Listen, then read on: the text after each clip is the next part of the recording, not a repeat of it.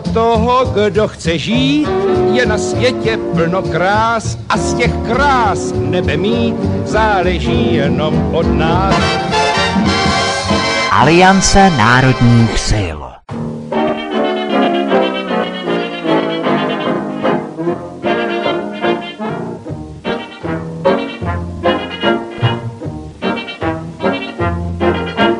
Oslův děd svému vnuku naposled podal ruku, zafuněl a pak děl cválej za nevěstou.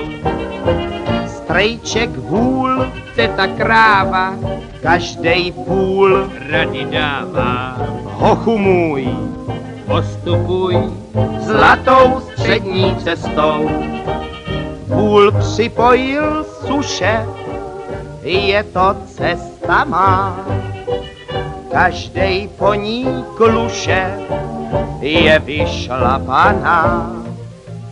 Poslouchej, bučí kráva, jdou sedej, ta je pravá, seš mladej, seš hloupej, já jsem stará kráva.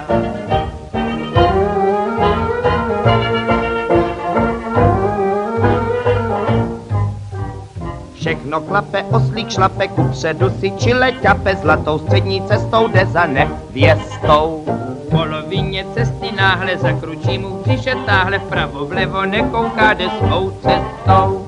Zlatá střední cesta je vyšlapaná, ale tráva po krajích je vyžraná. Ne všichni osli, co tu šli, vypásli všechno, co našli, poslední stéblo trávy slupli krávy. Chudák ocel hladem tmožen už nemůže dál. Jak tak prostřed zlaté střední cesty hladov stál? Spatřil dvě otýpnice naležet opodál. Jedna byla vlevo, druhá doprava. Cesta vede středem, to je otrava. Tam pak já chudák dám svou oslí už hatou hlavu. Když nemám na cestě vůbec žádnou potravu. Přece řekla kráva, že ta pravá je zlatá střední cesta.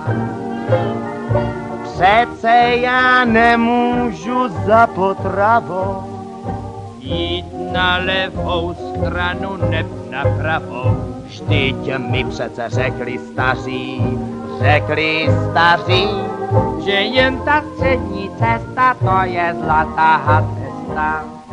Poslechnu je hluše, je to cesta má. Každej po ní kluše, od všech oslů, co tu šli, je vyšlápa na. Jak si ten chudák posel velebil tradici, hlad mu rozleptal břicho a játra i bránici. Že to, co řekli staří, za pravdu měl, posel hladem zřebeněl.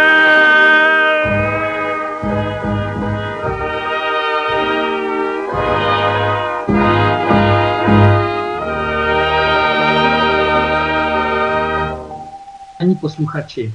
Je čtvrtek 4. ledna 2024, 9 hodin večer a začíná další pravidelný pořad komentáře Aliance národních sil k aktuálnímu dění. Já jsem Václav Kupilík a vysíláme ze studia Jih. Dnešními tématy budou aktuality z dění doma i ve světě a druhým tématem bude ztracená a znovu objevující se pravdivá historie lidstva. O tom nám dnes bude povídat náš dnešní host, kterým je doktorka filozofie a politologie Vladimíra Vítová, předsedkyně Aliance národních sil. Dobrý večer. Dobrý večer. A my hned teda přejdeme na aktuality a já vám, Vladimíru, předávám slovo. Děkuji. Já bych začala tím, že dneska před americkou ambasádou byl takový malý meeting který se jmenoval Ruce pryč od Srbska. Pořádala ho Aliance národních sil ve spolupráci s Národní demokracií. Přišlo tam i několik hostů. Byla tam například paní Eva Novotná z iniciativy Ne základnám. Potom tam byl europoslanec pan Hynek Blaško, který je lídr té naší platformy Aliance za nezávislost České republiky do voleb do Evropského parlamentu, a dalších několik řečníků. A vystoupila jsem tam tedy také já s tím, že jsme se sešli z toho důvodu, že 25. prosince loňského roku, tedy týden po volbách v Srbsku, vypukly nepokoje. A ti demonstranti obvinili vítěze voleb z krádeže hlasů a začali útočit na vládní budovy. Prezident Vučić označil ty protesty za pokus uskutečnit další takzvanou barevnou revoluci a samozřejmě měl k tomu důvod. A teď, když jsem pátrala v zahraničním tisku, protože u nás se to nedozvíte, samozřejmě, jaký k tomu měl důvod, tak jsem dospěla k informacím, že za těmi nepokoji stála srbská neziskovka. Je to taková známá firma, která se de facto specializuje na ty barevné revoluce a jmenuje se CANVAS. Píše se to CANVAS a je to zkratka Centrum pro aplikované nenásilné akce a strategie. A tato neziskovka má sídlo v Bělehradě a, jak sama uvádí, dělá výcvik aktivistům po celém světě. Oni tomu říkají aktivisté. A teď, když se podíváte na jejich stránky oficiální, tak zjistíte, že oni tam nazývají to spoluprácí. Takže ta společnost, ta neziskovka CANVAS spolupracuje, a teď tomu říkají s takzvanými prodemokratickými aktivisty z více než 50 zemí světa. A když jsem se na ty země podívala, tak je tam třeba Irán, Venezuela, Ukrajina, Gruzie, Palestina, Bělorusko, Azerbajdžán, Egypt, Sýrie a další země. V podstatě země, kde buď proběhly, anebo byly pokusy o barevné revoluce. A když jsem se dívala na Wikipedii, zdroj všech informací, a ta Wikipedie, s ní máme problémy my jako Aliance národních sil, protože je to samozřejmě americká instituce, tak zveřejňuje ty informace podle toho, jak se jí to líbí, tak na těchto stránkách je napsáno na té Wikipedii, že ten CANVAS spolupracuje s různými institucemi a především s různými univerzitami v Americe. Tak například John F. Kennedy School of Government, Harvardská univerzita, Centrum pro transatlantické vztahy, Univerzita Johna Hopkinse, jak se to jmenuje, School of International and Public Affairs, Kolumbijská univerzita, Georgetownská univerzita a jiné takové americké firmy a ty univerzity. A teď je tam taková kapitola na Wikipedii a ta se jmenuje Kontroverze. A tam je uvedeno, že vlastně ještě to předešlu, mají tam kapitolu úspěchy. To je ještě horší než ty kontroverze. Takže za úspěchy, a teď já to obleču do těch skutečných slov, nemají tam například, že Eduard Shevardnadze byl prezidentem, ale mají tam, že došlo pod jejich moudrým vedením v Gruzii ke svržení autokratického vůdce, tedy prezidenta Eduarda Shevardnadzeho. Dále tam mají, a jsou na to hrdí, že na Maledivách vlastně svrhli prezidenta, který tam vládl 30 let. V Egyptě za jejich pomoci demokratické byl svržen prezident Mubarak. Podíleli se na státním převratu na Ukrajině. Pokusili se o státní převrat v Bělorusku, Iránu, Venezuele a dalších zemích. A když jsem hovořila o těch kontroverzích, tohle tedy jako byly v jejich pojetí úspěchy, tak o těch kontroverzích, tak je tam řečeno, že ta hackerská skupina Anonymous odhalila jejich spolupráci, tady té bělehradské neziskovky, s americkou zpravodajskou agenturou Stratfor, která bývá nazývána jako stínová vláda CIA a má globální síť zpravodajských zdrojů. Takže tahle ta neziskovka se sídlem přímo v Bělehradě dělá tuhle bohulibou činnost a podílela se i na těch, a podílí do dneška, na těch aktivitách v tom Srbsku. Takže takovýmto subjektem jsou organizovány ty spontánní nepokoje ve všech těch zemích, a tedy i v Srbsku. Ale zakončila jsem ten svůj projev tím, že naštěstí Srbsko barevnou revoluci prozatím odvrátilo. Dále jsem tam zmínila v tom svém projevu, že vlastně jsme stáli před tou americkou ambasádou. Je to velvyslanectví v hlavním městě České republiky v Praze. A víte, jakou tam mají vyvěšenou vlajku? Protože tady nemám sparring partnery, tak se zeptám Vašku vás. Co byste si typli, jaká vlajka visí u nás v Praze na americké ambasádě? Tak určitě americká. Ano, ano, ano. Pak asi ukrajinská a možná izraelská, ne? Izraelská, česká ne? Tam nevisí, česká ne. Takže jenom americká a ukrajinská. Tak jsem znesla dotaz, jestli vlastně ti Američané vůbec ví, jaký jsou zemi, protože jak známe různé ty jejich, jak jsou na tom se zeměpisem, tak nevím, jestli ví, že jsou tady v České republice a v Praze. Potom jsme tam byli taky ohrazeni tím plotem. My jsme tam stáli v ohrádce, ale byli jsme zádama otočeni k té americké ambasádě a jeden kolega předtím, než vlastně ta demonstrace začala, tak říkal, že vlastně jsme jako husiti. Ty taky byli specialisté na tu hradbu. Takže jsme tam taky měli hradbu, tak jsme zmínili i ty husity. Pak tam vystoupil pan europoslanec Hynek Blaško, lídr náš, té Aliance za nezávislost České republiky do evropských voleb, a ten právě se tam několikrát obrátil přes ulici, protože jsme stáli přes ulici zády k té ambasádě a jako promlouval jim do duše, ať už pro Boha nechají toho měšování do té vnitřní politiky různých států světa. Takže tolik tedy k tomu dnešnímu mítinku. A pak, protože tento první bod má název Aktuality, tak bych ráda ještě tady sdělila, že pokud vím, neudělala to žádná jiná politická strana, ačkoliv se tady hrdě vyjadřují k tomu, jak jsou stateční.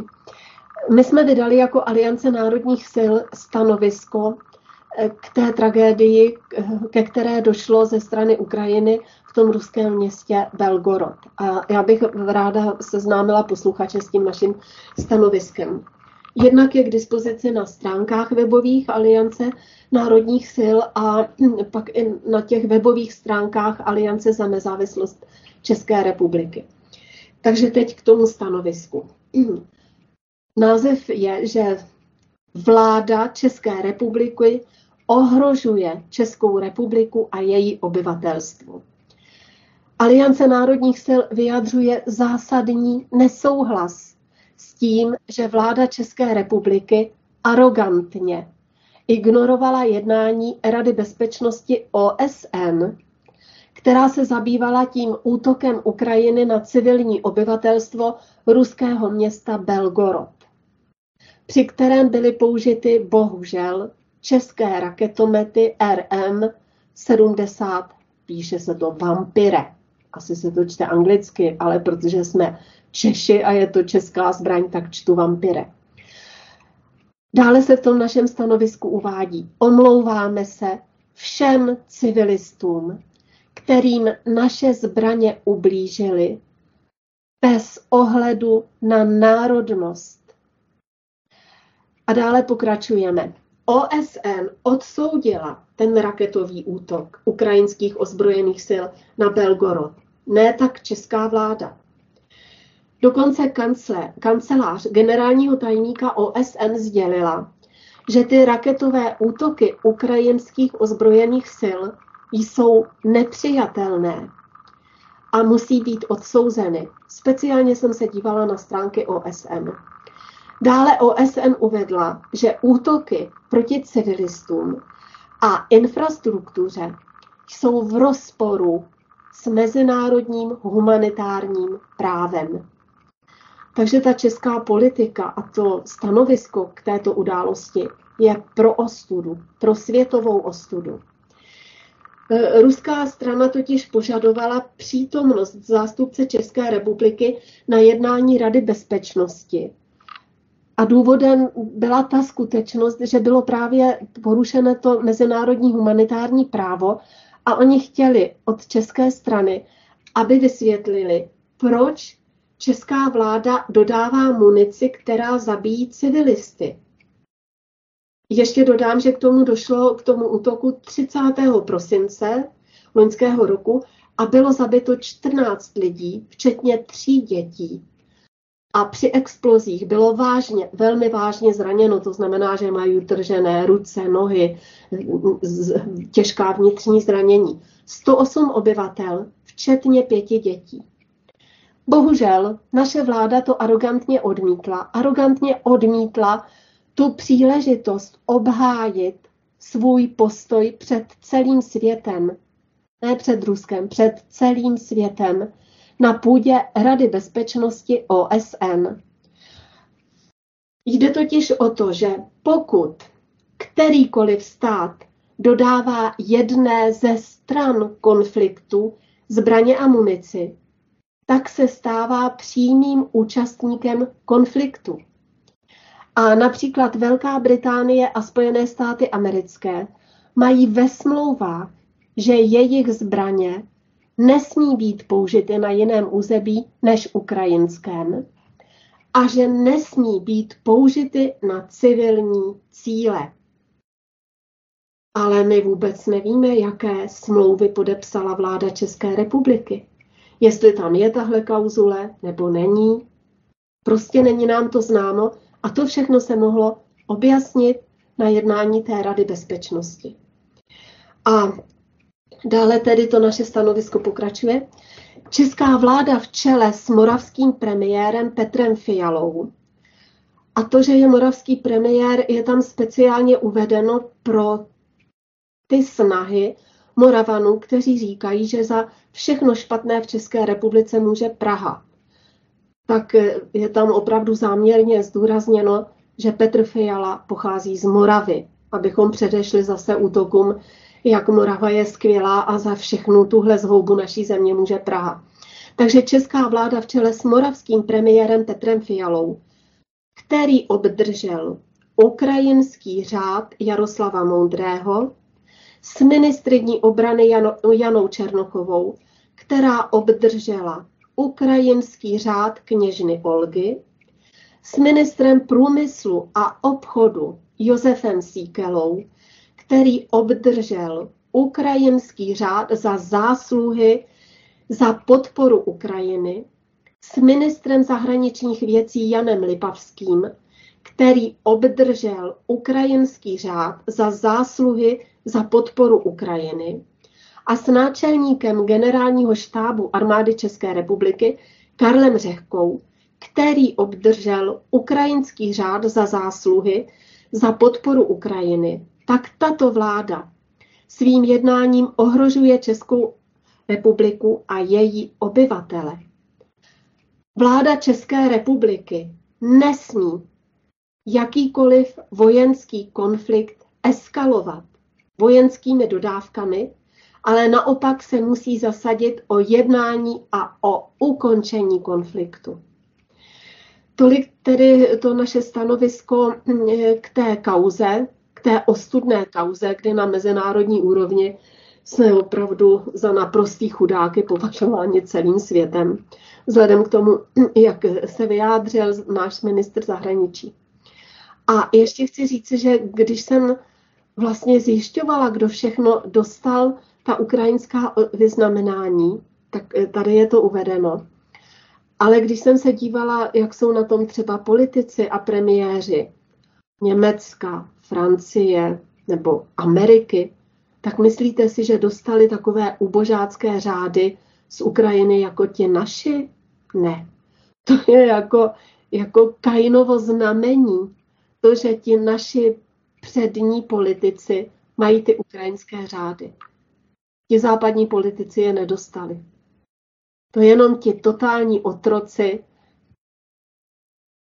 ve formě členů naší vlády, tak jsou takhle označeni, jsou takhle ořádováni těmi ukrajinskými řády.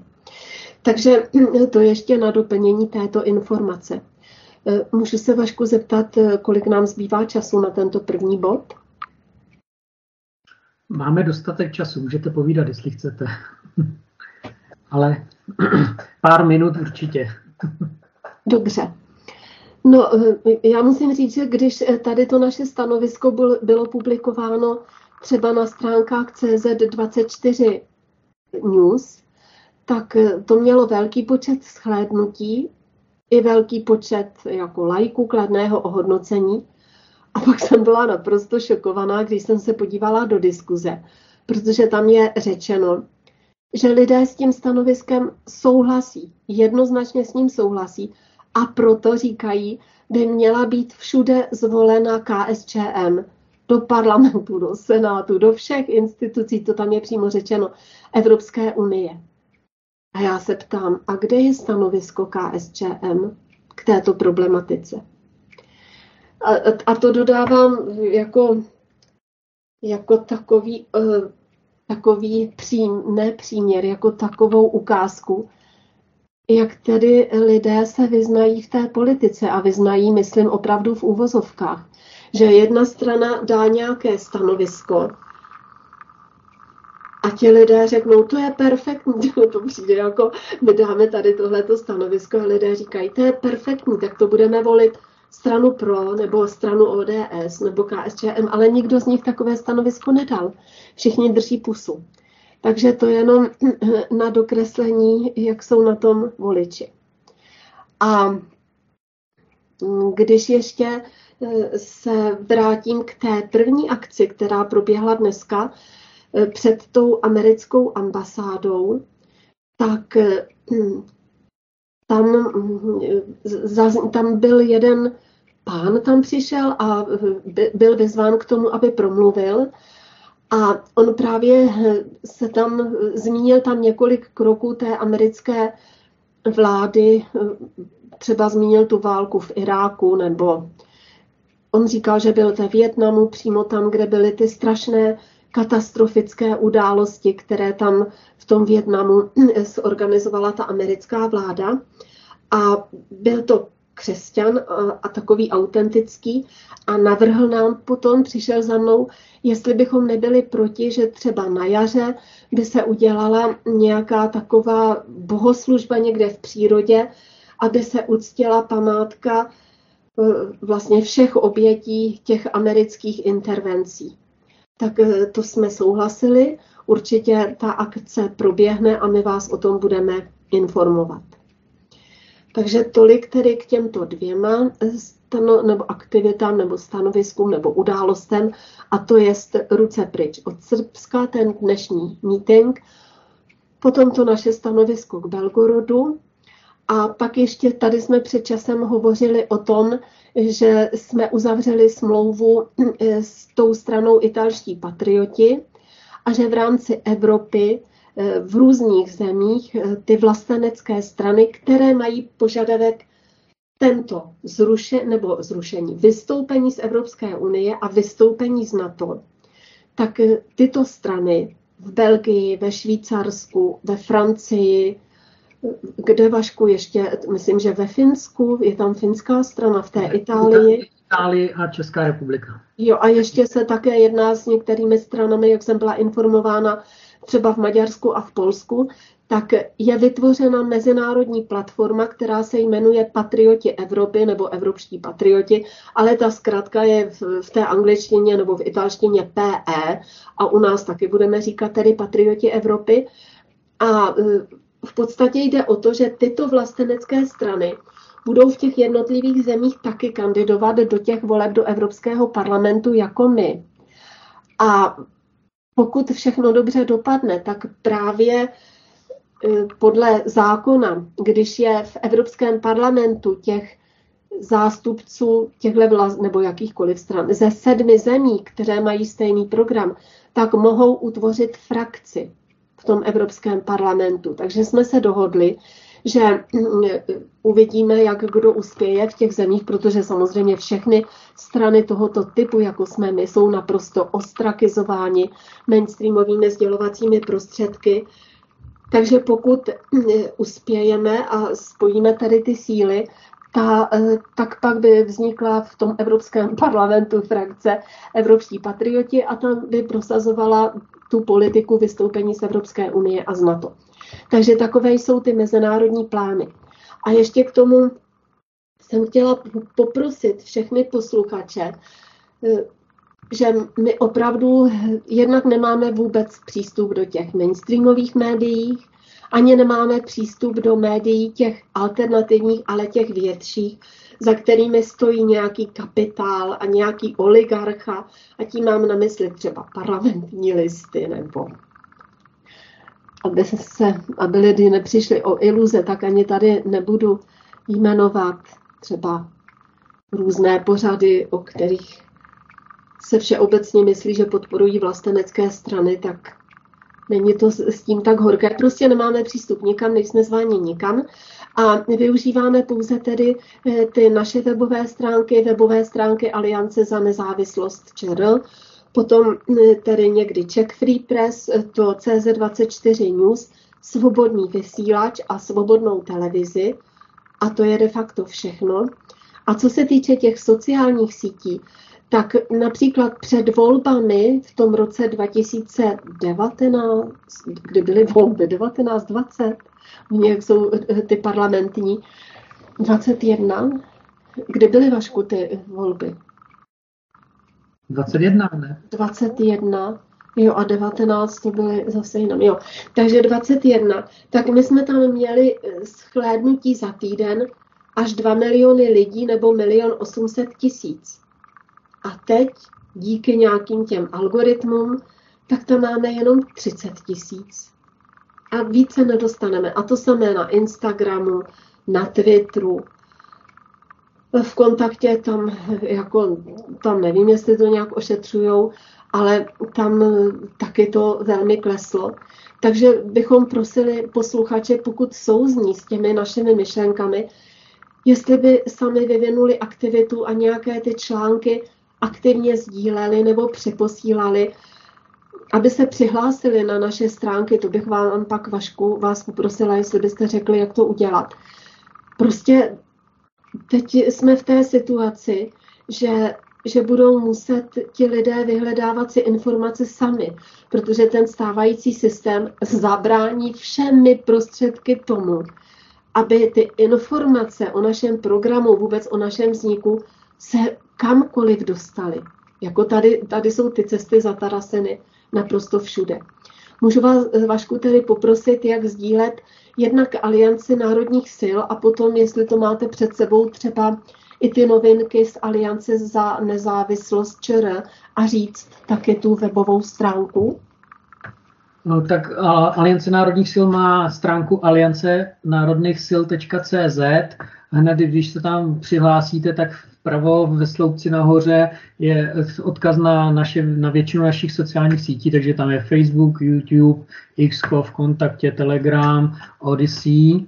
A když se sjede kousek níž, tak je tam potom odkaz na odběry novinek, přihlásit odběry novinek, nebo se můžete napsat aliancenárodnichsil.cz/přihlásení k odběru nových článků a je to vždycky s pomlčkou mezi slovama. A tam se stačí jenom zadat e-mail svůj, dát submit, potvrdit to zelené tlačítko a budou vám chodit vždycky, když vydáme nějaký článek nový na našem webu, tak vám přijde informace e-mailem, že byl vydán tento článek.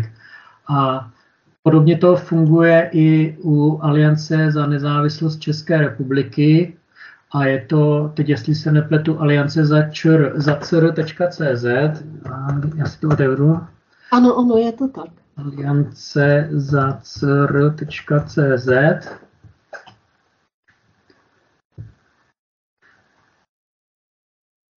A teďkom, kde je tady ten... Jo, a když dáte teda aliancezacr.cz, tak vpravo je taky sloupec a tam je přihlašte se k odběru novinek, tak můžete potom dostávat i informace, když bude zveřejněný nějaký nový článek, na našich stránkách této volební koalice pro eurovolby letos. No a pak ještě, pokud máte zájem, tak se přihlásit na náš telegramový kanál. Tam je to velmi jednoduché a zase jsou Aliance národních sil nebo Aliance za ČR, tedy za nezávislost ČR. A co se týče toho našeho telegramového kanálu, tak tam sdílíme jednak ty aktuality, které jsou z našeho webu a podobně. A nebo tam je výběr zpráv, takových těch nejdůležitějších, aby lidé se nemuseli brouzdat po různých těch kanálech, které dávají přehled o tom, kudy se ubírá především ta mezinárodní politika.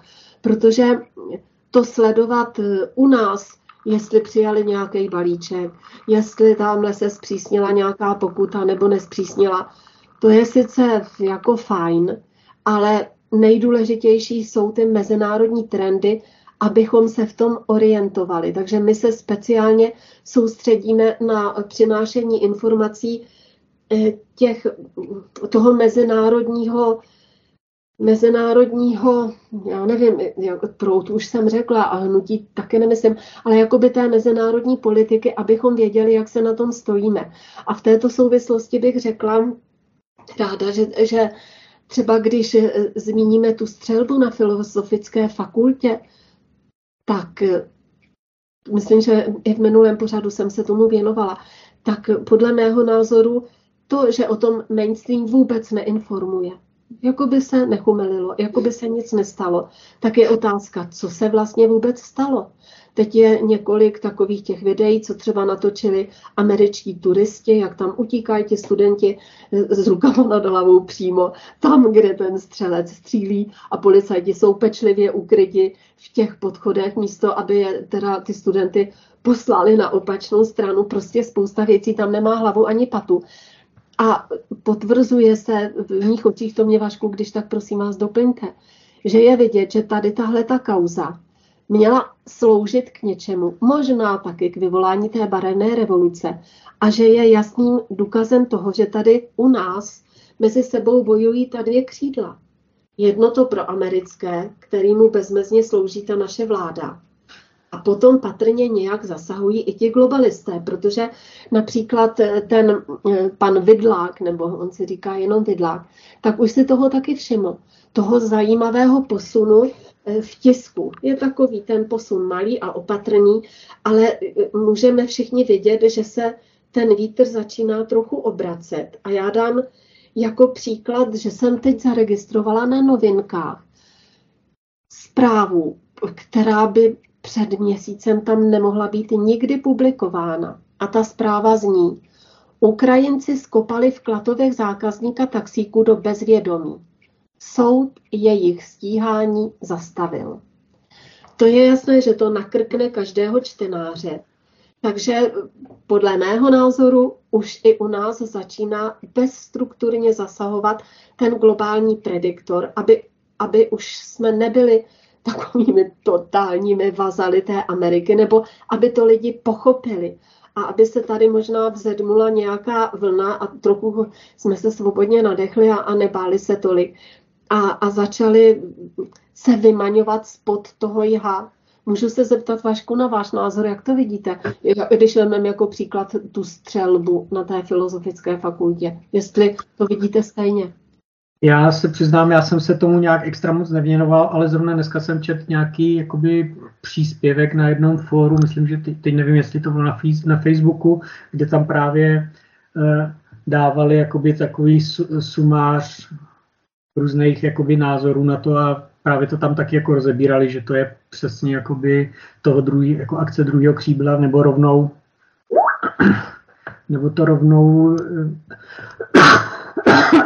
pardon, zase tady globální prediktor, i podle, jako tam rozebírali, i podle symbolicismu, jako že to byla na Palochovo náměstí a že to bylo nějaký, že první počet byl 11 mrtvých, což symbolizuje účast globálního prediktora, tyhle jako takovýchhle různých jako věcí se to v tom článku věnovali. Já si teď jako nepamatuju přesně, kde jsem to četl a od koho to bylo, takže se omlouvám autorovi, ale možná bych to někde našel. Takže s tím souhlasím, že to je takový start jako toho, prostě my tady v Čechách ten deep state je tady prostě úplně brutálně zaseknutý nebo zadrápnutý, jak se říká, a tím, že vlastně vyhrál Pavel v prezidentské volby, tak tady byl poslední jakoby, jako poslední taková ta nějaká pojistka toho druhého křídla, což byl předtím Zeman, že, který sloužil až skoro do poslední chvíle v té druhé straně. Takže teďkom tady mají obrovský protože v podstatě tady nemají žádnou jakoby protiváhu proti křídlo, takže si teď můžou dělat úplně všechno a i Pavel hned v projevu zmínil, že jsme připraveni na přijetí eura, že jo, a tyhle to je všechno ten deep stateovský, ten euroatlantický křídlo zničení našeho státu, naší země, naší suverenity. Takže taky podle toho, co jste říkal, tak to vypadá tak, že proti něm začínají zasahovat globalisti. No, doufám. No, mě ještě jako překvapilo vlastně vesele, že když ten Petr Pavel řekl, že bychom měli přijmout euro v tom svém příspěvku novoročním, tak se vzedmula strašná vlna odporu z ODSky. A pak ještě miláček všech médií a miláček ODS Pavel Novotný. Nějaký strašný status na Facebooku, kdy tam podporoval, nebo to nošení zbraní, ale hlavně sám, že chtěl zbraně. Takže najednou jakoby není soulad v těch jejich řadách. A jak kdysi řekl jeden náš pan kolega, oni jsou zmateni, protože ten telefon, kterým dostávali příkazy, je najednou hluchý. A oni sice jedou ve starých kolejích, ale protože to nejsou hybatelé, tak teď už jenom dělají věci ze setrvačnosti, ale já v tom vidím trochu optimismu a vy, Vašku, taky. Bohužel, to tak, nebo bohužel, ale ty procesy mají určitou setrvačnost a není to jako, že se to změní ze dne na den a ještě tam nějakou dobu budou dělat obrovský zlo a budou ničit a ještě nám hodně ublíží, toho se bojím. Víte, co je ještě zajímavé, když jsem hovořila o té akci Ruce pryč od Srbska, tak když jsem se na to včera připravovala, tak jsem se dívala třeba na americký tisk nebo na německý tisk, na britský tisk a zajímavé je, že ty demonstranty tentokrát nikdo z toho západu oficiálně nepodpořil. Takže i tady je vidět, že prostě se něco děje, teda něco dobrého že se děje, že už není ta pozice těch osnovatelů těch barevných revolucí tak neotřesitelná. Prostě už to ani ten globální prediktor nepotřebuje, aby oni jednali tímhle stylem, ale jak je vidět, a to vy jste teď řekl, pořád se jede z té setrvačnosti, ale nedojedou ke kýženému cíli. A takže podle mého názoru ten rok 2024 nezačal špatně, objevily se tady rozpory, trhliny, vidíme, že už že budou za chvíli ztrácet cíly. A ještě, než skončíme tuto naši první část, tak zaregistroval jste, jak někdo pomocí té umělé inteligence zpracoval v podstatě jiný projev premiéra k národu Petra Fialy. Neviděl jste to, jak ta uměla v podstatě tam řekl, jako jsou to slova toho Petra Fialy, má tam ta slova, jak jestli není to parodie, ale říká otevřeně to, co jako bylo skryto za jeho slovy těmi uhlazenými, někdy je tam trošku vulgárnější slovník, ale je to perfektní. A to samé jsem viděla právě i s Petrem Pavlem, taky to někdo zpracoval pomocí umělé inteligence. Třeba za 10 let, až někdo se nebude zabývat politikou a vůbec si nebude nic pamatovat a v ničem se nevyzná, tak, což je signifikantní, tak ty lidi nebudou moci poznat, že to je falešný projev. No ale tady zrovna v této chvíli je ta umělá inteligence náš spojenec, protože jednak se skrzení dá říci pravda, pak je to nesmírně vtipné. Jak říkáme vždycky tady, že skrze ten zákon času, tak ta technologie a ty informační technologie Je to dvousečná zbraň, chtěli nás s nimi kontrolovat, ale my je můžeme využívat taky. A co se týče techniky vůbec a těch umělého intelektu a všeho, tak je to stejné jako s tím ohněm a jako s tou vodou. Že to je dobrý sluha, ale zlý pán. Tak to bylo pěkné slovo na závěr první části. A já teď uvedu, my si teď dáme hudební okénko a potom bude následovat druhá část. A to bude Ztracená a znovu objevující se pravdivá historie lidstva. A my tento záznam teď pustíme, my tu část pustíme ze záznamu, protože Vladimíra Vítová měla toto téma včera na kanálu Aliance národních sil, kdy každou středu ve 20 hodin máme pravidelný pořad, který se jmenuje Hovory s ANS, kde mluví na lidi od nás ANS na různá témata. Vladimíra tam včera mluvila právě na toto téma a my si ho teda dneska dáme ze záznamu ještě jednou v druhé části dnešního pořadu. Takže... Já jenom připomenu, že to je na Telegramu, kdyby to lidé... To jsem neřekl. Možná jo, ale já jsem to přesvědčila tak ještě jo. Pro jistotu. Jo, tak. A chci tedy jednak popřát všem šťastný nový rok, protože to je první čtvrtek v tomto roce. Těšíme se s posluchači na další spolupráci a děkuji za pozornost. Já se s vámi taky rozloučím, vy si užijte druhý blok a zase za týden ve čtvrtek v 9 hodin večer s komentáři z Aliancí národních sil. Pěkný večer.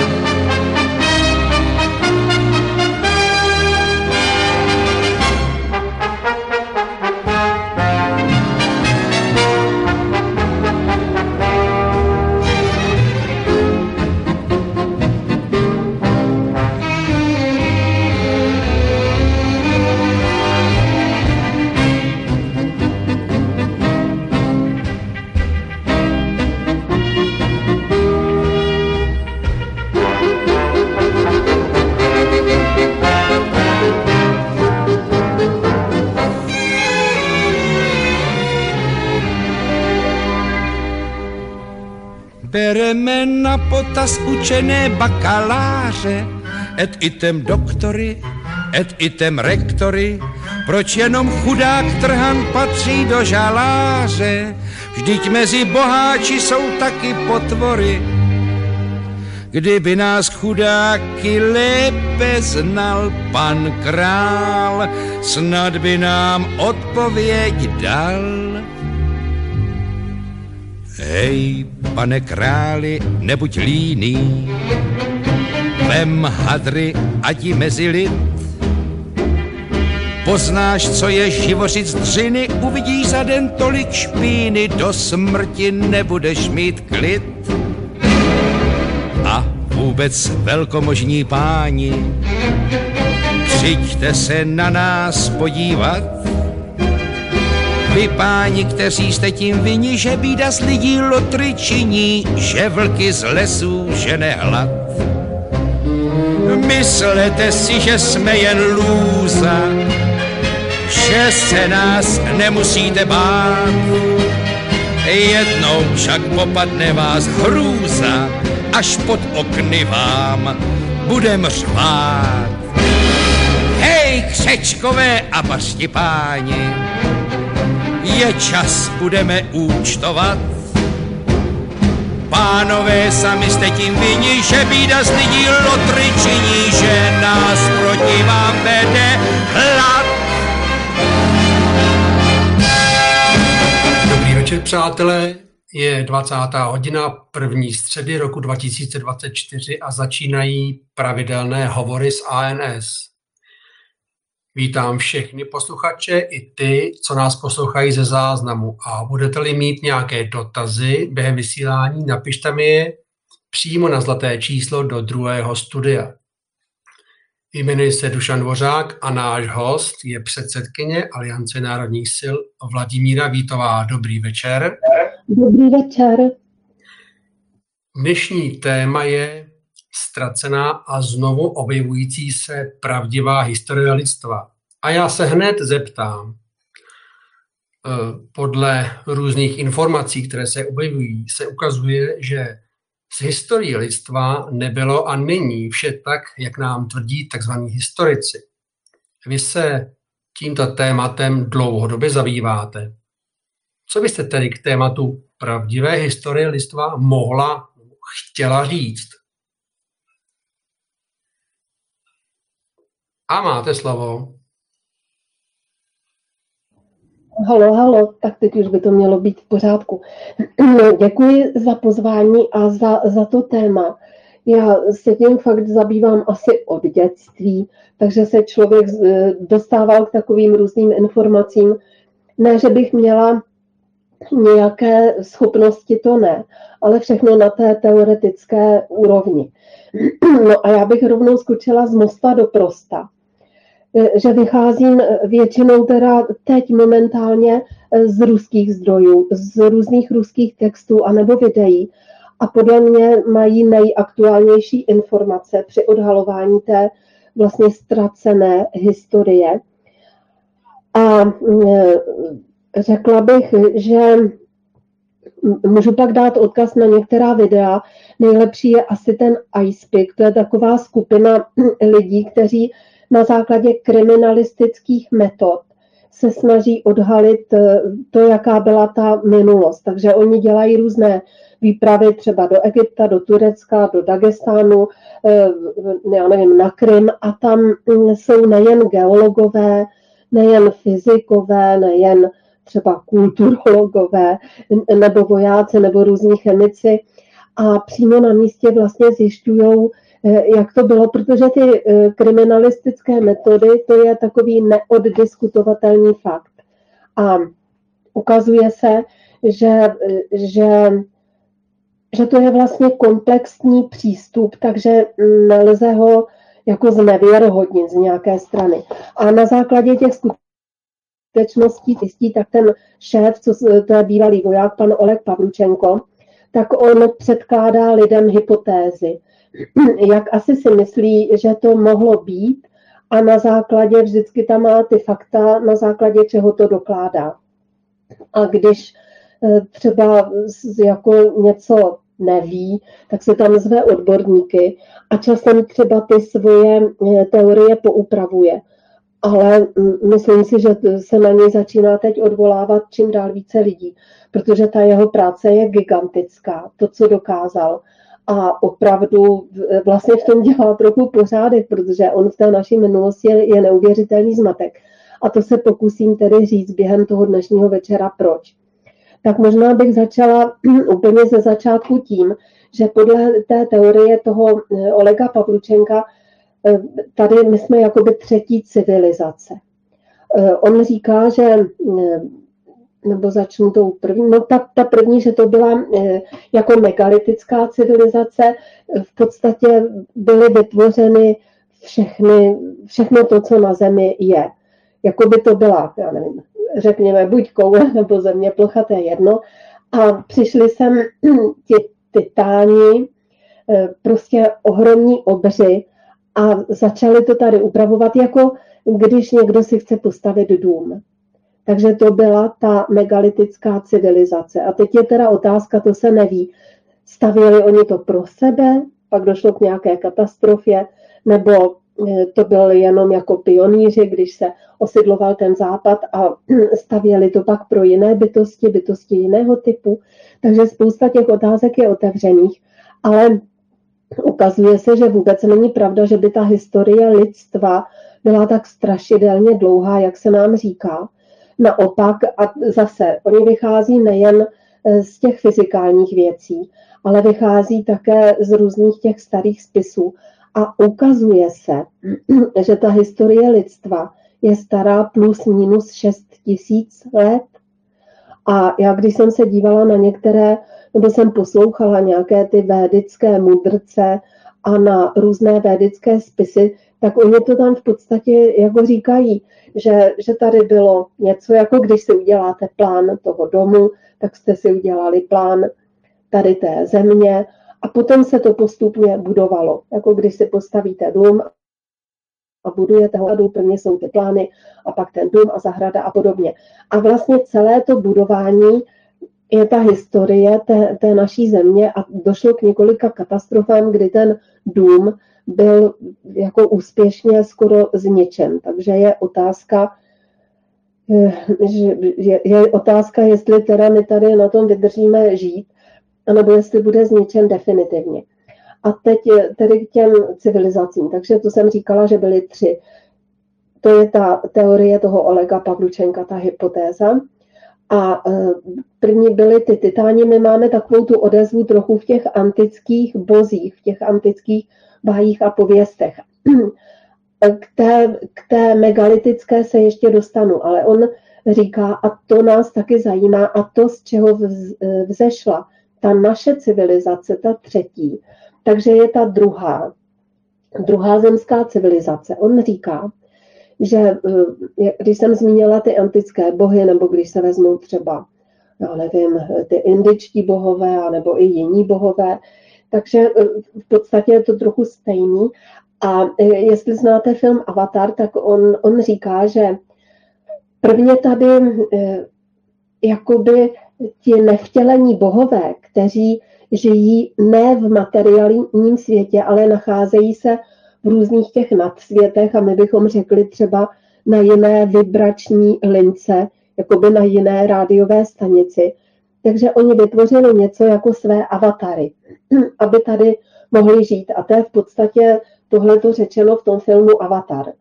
S tím ale, že oni fyzicky tedy se nachází v těch nadsvětech, tak říká se tomu tak v těch bájích. A pominu teď, jak jsem řekla, tu megalitickou civilizaci, které se potom mohu vrátit. A tady k téhleté druhé, o které chci hovořit, on říká, oni vytvořili Atlanty a Lemurijce. Říká se tomu, že ti Atlanti byli jakoby děti nebe a jako měli modrou barvu. A ti Lemuřani byli děti země a měli červenou barvu.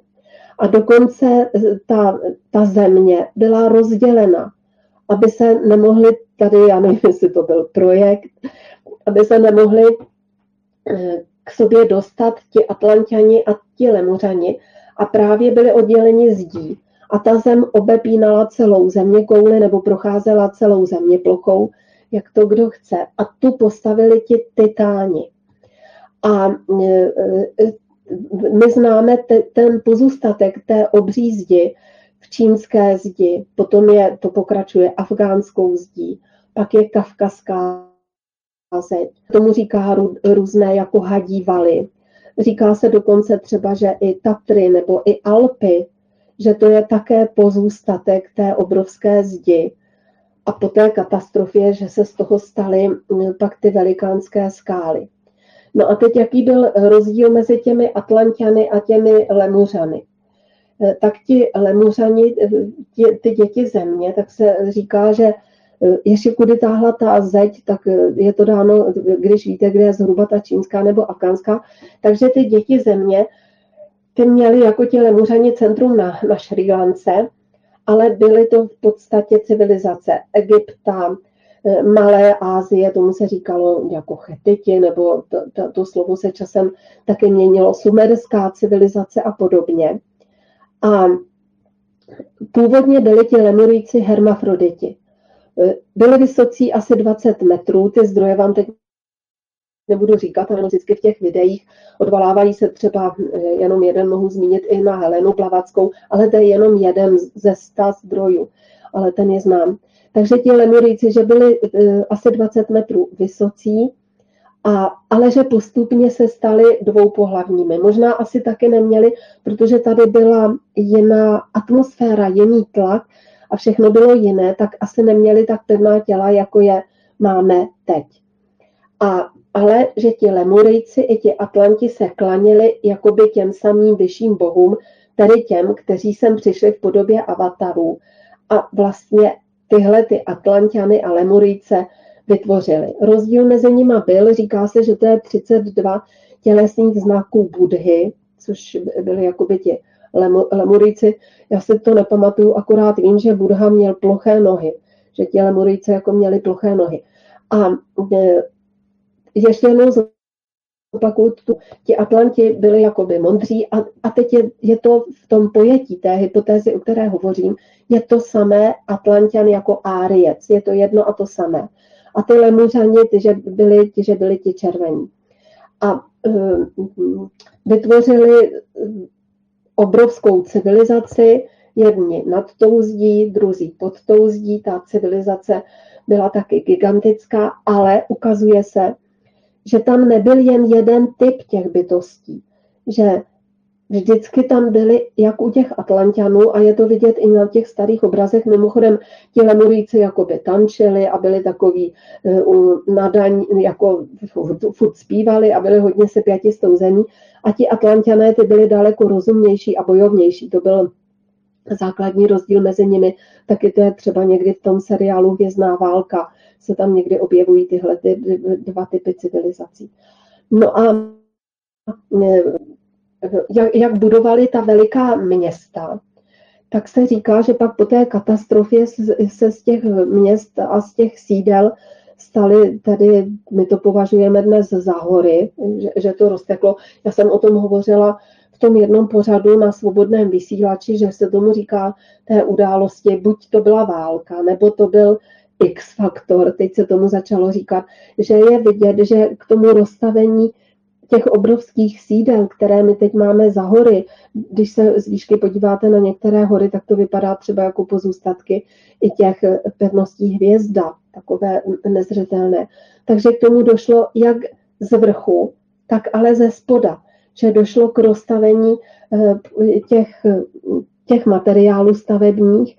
A teď jsem včera objevila jednoho Slováka, který se tomu věnuje. A ten má několik, pak vám taky dám odkaz, několik videí. Ukazuje tam třeba právě, že Tatry jsou toho důsledkem roztátí těch obrovských staveb, protože je tam vidět, že k té destrukci docházelo podle těch Lichtenbergových vzorců. A ukazuje to tam, když jako zapálíte to dřevo, tak vlastně vypadá to jako kořeny nebo jako větvičky. A když se z vrchu podíváte na ty skály, tak to úplně je stejné, nebo na ten povrch zemský, že to je úplně stejné, jako když zapálíte to dřevo a objeví se tam ty větvičky, ty Lichtenbergovy vzorce, a když se podíváte na ty skály z toho vrchu, tak je vidět, že k něčemu takovému muselo dojít. Že to prostě, ta hmota se roztekla přesně podle těch vzorců, ale o tom jsem už hovořila. Ještě abych trochu popsala to rozdělení té země koule nebo země plochy tou velikou zdí, tak jednak se říká, tam byla prostupnost. Bylo to někde kolem toho Krymu, jak je ten Kertský průliv, ale taky se trošku mění to umí, protože jak byla celá ta historie zmatena, tak se někdy říká, že ty Heraklovy sloupy byly jinde, ale tady podle té teorie byly ty Heraklovy sloupy v podstatě na Krymu.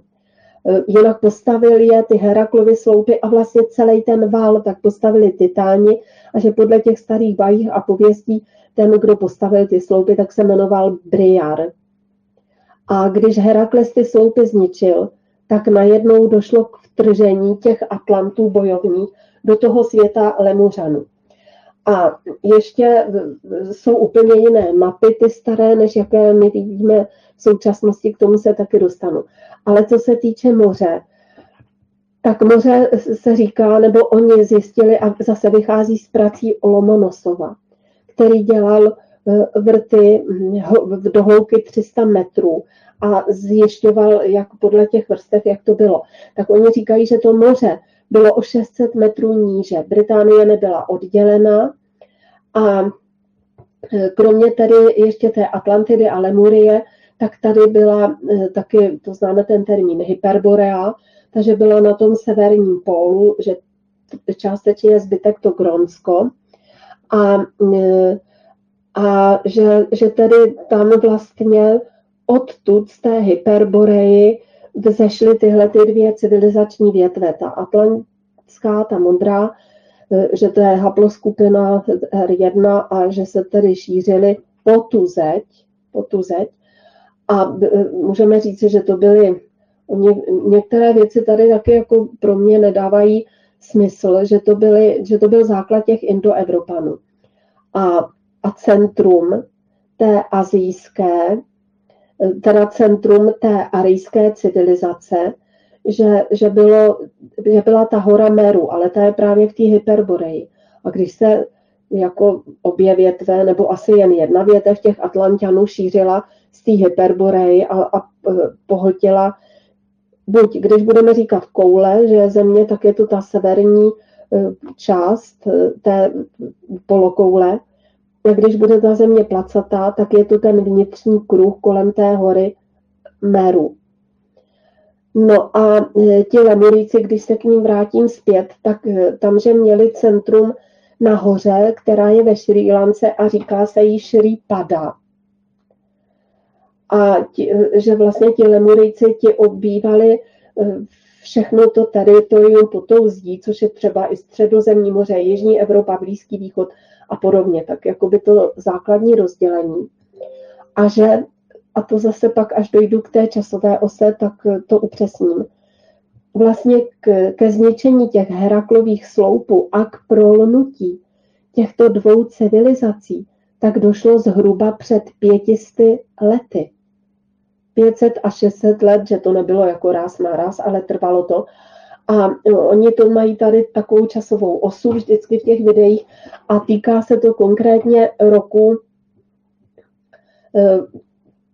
ve 14. století, že to bylo ve 14. století a kdy ti přes ty Heraklovy sloupy prolomené, ti Atlanťani vynikli do Indie, do toho Harabského království. A tam začaly jakoby ty obrovské bitvy, popisuje to ta Mahabharata a jiné ty, ani je neznáme třeba, ale hodně v těch asijských zemích jsou tyhle ty eposy. No a došlo ke smíšení těch civilizací. A oni právě říkají, a tak začala jakoby ta naše civilizace. Potom tím smíšením, ale pak, že tady bylo taky několik těch dalších katastrof. A teď ale proč byly ty sloupy zničeny, proč vlastně mezi sebou bojovali, to se neví. Ale třeba se to dopátráme, protože já pořád říkám třeba, tak to se omlouvám. Já se tady těmito ruskými videi zabývám zhruba asi 12 nebo 13 let a vidím, jak se tam objevuje ohromné množství informací. Takže ty důvody, proč k tomu došlo, ty zatím ještě odhaleny nebyly. V těch eposech jsou řečeny tak podivně, ale já doufám, že odhaleny budou. Takže před zhruba 600 let byly zničeny ty sloupy, byl zrušen, bohy prý byl zrušen, protože už to bylo zničeno, ten zákaz o překročení stěny. A oni tedy vtrhli do té Indie, ti Atlantijci, tam zničili to Harabské království, to je, jak jsem říkala, to je v těch starých pověstech. A kdo bojoval u těch Lemuríců, to taky asi znáte, tam, že jim taky pomáhal Hanuman a že právě tam se objevují ta jména jako Ráma, Krišna a ten Hanuman, že tedy pomohl tomu vítězství. A my si myslíme asi, že tady odjakživa žili jenom lidi, ale oni právě, když byli, ten tým toho Icepiku navštívil konkrétně třeba tu Šrí Lanku nebo i nějaké jiné lokality, tak tam viděli ty rytiny, a to nejsou úplně rytiny, ale vytesáno na těch kamenech jakoby lidskou postavu s ocasem. A to má právě jedině ten Hanuman. A i podle všech těch pověstí se ukazuje, že tu nebyly jenom velikostně 3 typy lidí, ale i nějaké bytosti, které nebyly přímo nebo měly lidské tělo, ale část toho genomu byla i opičí. Takže ten Hanuman tady pomáhal v té bitvě. A to, co my jsme dnes, tak už jsme úplně konglomerát všeho. Nejen Atlanťané, nejen Lemurijci, nejen všechny 3 druhy těch bytostí, protože ty malinké to jsou třeba i ty podzemní města, se říká, že ty malé lidské bytosti žily v těch podzemních městech, tak ty měřily asi 90 nebo někdy 110 cm, pak byly ti, oni tomu říkají ispolini jako obři, ty byly teda 2, 3, 4 metry a pak byly ti největší, těm se jako bohové, ale zase v tom termínu pak je ohromný chaos.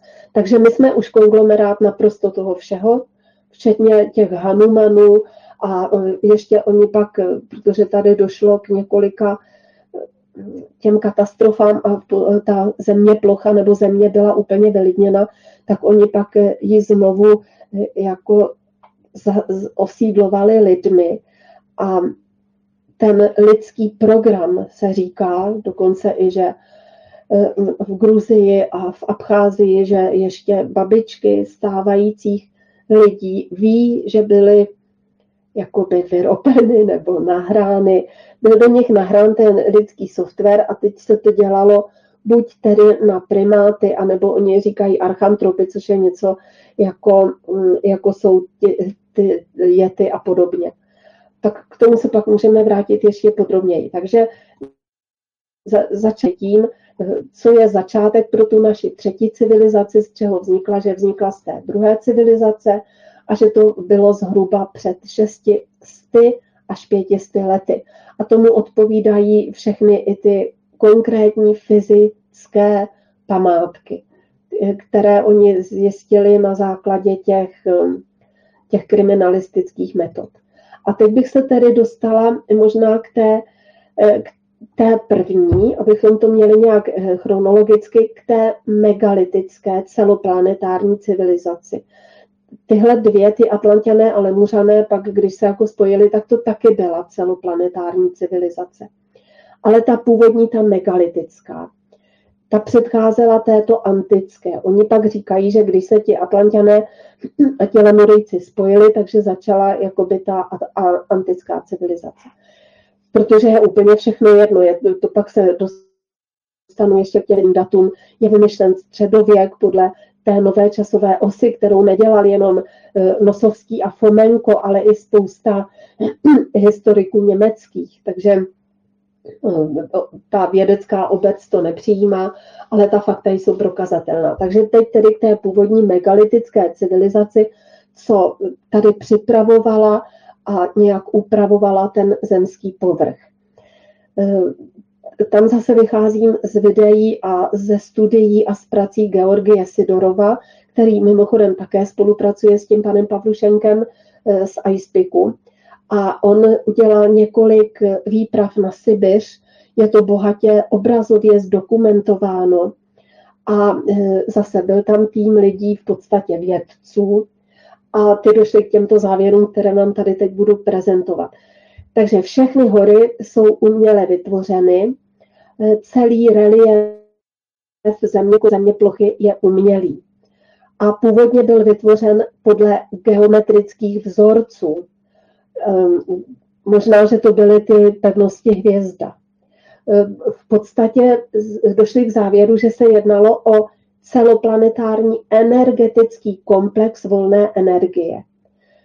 Já si to představuju tak, jakože v domě musíte nejprve natáhnout elektrické vedení, abyste si tam pak nemuseli v obyváku dělat ohníček, aby tam byla ta elektrická energie. A oni to video jedno, myslím, máme i na Odyssey, tak se na to můžete podívat. On tam dochází k tomu a ti jeho lidé, že ten vybudovaný celoplanetární energetický komplex té volné energie nebo živé energie, tak de facto vyživoval člověka, i přírodu, i zvířata, všechno. Bylo to jako když někam napumpujete kyslík, aby se tam dalo dýchat. A celá planeta byla tedy teramorfována. A jak jsem říkala, ty hvězdné pevnosti, ale jako ten úplně nejhlavnější, ten obrazec, ty hvězdné pevnosti byly třeba na těch jednotlivých spojích, ale ten nejhlavnější obrazec byl ten květ života. Že podle toho květu života byla teramorfována celá planeta. A pak právě na té Sibiři zjistili, že ty dnešní hory jsou opravdu prokazatelně ruiny těch megalitických měst. Jsou tam i zbytky obrovských gigantických soch. Jsou tam vidět, že jsou to zbytky pyramid, třeba i ta hora Kajla se říká, že je pyramida a že tam, jak jsou tam takové ty prohlubně z té jedné strany, že to působí jako zrcadlo a že tam dochází k vytváření energie a podobně. Takže na té Sibiři je vidět, že ta megalitická města tam měly nejen tedy ty obrovské věže, pyramidy, obelisky, ale ohromné stěny. A že ty megalitické a dlouhé a gigantické stěny jsou ještě daleko mocnější, vypadají třeba jako pásy hor, a že jsou ještě daleko mocnějším systémem na generování energie než pyramidy. A oni si myslí, že ta megalitická civilizace zanikla celoplanetární katastrofou, nebo oni se to nemyslí, oni to prokázali, ale nejde říci zase, kdo to udělal, jestli se to podařilo těm budovatelům samotným, nebo jestli ta země plocha nebo země byly napadeni nějakou jinou entitou, což asi taky k tomu dochází, že patrně tohleto se stalo. No, říkají, že právě podle těch různých měření, a jak je teď všechno digitalizováno, tak různé ty výzkumné ústavy a knihovny tak digitalizují své archívy a proto se tam odvolávají na spoustu dokumentů, které to dokládají. Takže při téhle první megalitické, nebo při té katastrofě, kdy byla zničena ta megalitická civilizace, tak oceán stoupl o 4 až 5 kilometrů. A teď zase je otázka, jako kde se ta voda vzala. Jestli se opravdu protrhla ta klenba, jak jsem to říkala v tom minulém vysílání, s tím, že na té nebeské klenbě je vidět, že ta mléčná dráha, že to je v podstatě prasklina. No, když se vrátím teda k tomu Sidorovovi a k té jeho expedici, několik jich bylo na Sibiři, tak je vidět, že oni tam měli i specialisty na elektřinu, takže je vidět, že ty gigantické stěny jsou v podstatě složeny, měli tam odborníky, ukazují to tam přímo, z litých polymerních umělých granitových bloků. A tam je tedy ohromné množství toho křemene. Dokonce tam našli zbytky gigantických kovových armatur. A takhle vlastně byly postaveny základy, myslím, že tam je ta Šíry Agora, se to jmenuje, ale tam už není jakoby v našem současné civilizaci, tak tam není civilizace, ale oni říkají, že na základě těchto geopolymerních bloků byl vybudován i Petrohrad, i mnohá města v Americe a mnohá jiná města. Je vidět, když třeba ustoupí moře, že jsou tam přesně tyhle ty gigantické granitové bloky. A pak následovala, jak jsem hovořila o tom, že následovala tedy ta antická civilizace po téhle zničené megalitické a ta stavěla zase všeho z bílého umělého kamene nebo z bílého umělého mramoru na těchto megalitických ruinách. A potom následovala ta civilizace, která stavěla z cihel červených. Ale jakoby to dělení na ty civilizace, já nevím, megalitické kameny, antické bílé kameny, cihly, tak to ale je trochu jiné dělení, než to, o čem jsem hovořila ze začátku, že tu byly jakoby jiné typy bytostí. Takže ti lidé v tom našem pojetí, tedy v té druhé civilizaci, ty už byly i té antické civilizace, i té civilizace s těma červenýma cihlama. No, ale zpět tedy k těm ruinám, které to dokazují a ukazuje se ještě k té antické civilizaci. Oni došli k závěru, ne tedy na Sibiři, ale teď zase hovořím o tom Icepiku, že všechny ty ornamenty na těch bílých kamenech svítily. Že vidíme ty staré fotografie. Možná to byly fotografie, ale nám se to jeví jako obrázky. Možná, že to byly překreslené fotografie, tak vidíme, jak byla ta města neuvěřitelně osvětlena. anebo to vidíme zbytek té technologie i na těch světových výstavách. Takže ty ornamenty na těch bílých kamenech svítily. A potom, když došlo k té další celoplanetární katastrofě na ruinách těch antických měst, která už byla postavena na ruinách těch megalitických měst, tak byla stavěna ta města z červených cihel. A oni to datujou, že to je 17. a začátek 19. století a že ta města zachovala ulice a prostorový konstrukt měst antických. A že po každé té katastrofě se změnila atmosféra, množství kyslíku a podobně.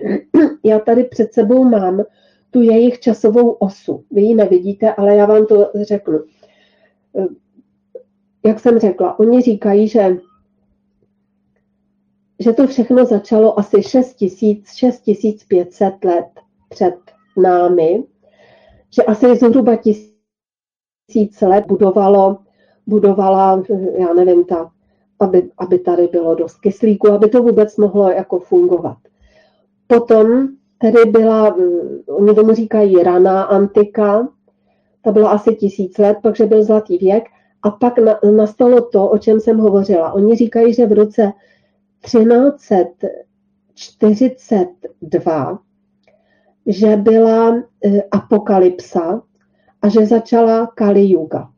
Je to přepočet na té naše letopočty, ale to je strašně zrádné, protože až se dostaneme k tomu panu Fomenkovi, nebo profesor Fomenko, tak jako někde, když dělali ty naše moderní dějiny, ubrali 100 let, někde 300 let, někde 10 let, někde 20 let, takže v tom je celkem binec. Ale jako když to vezmeme na to, co známe s hrubami, tak je to ten rok 1340.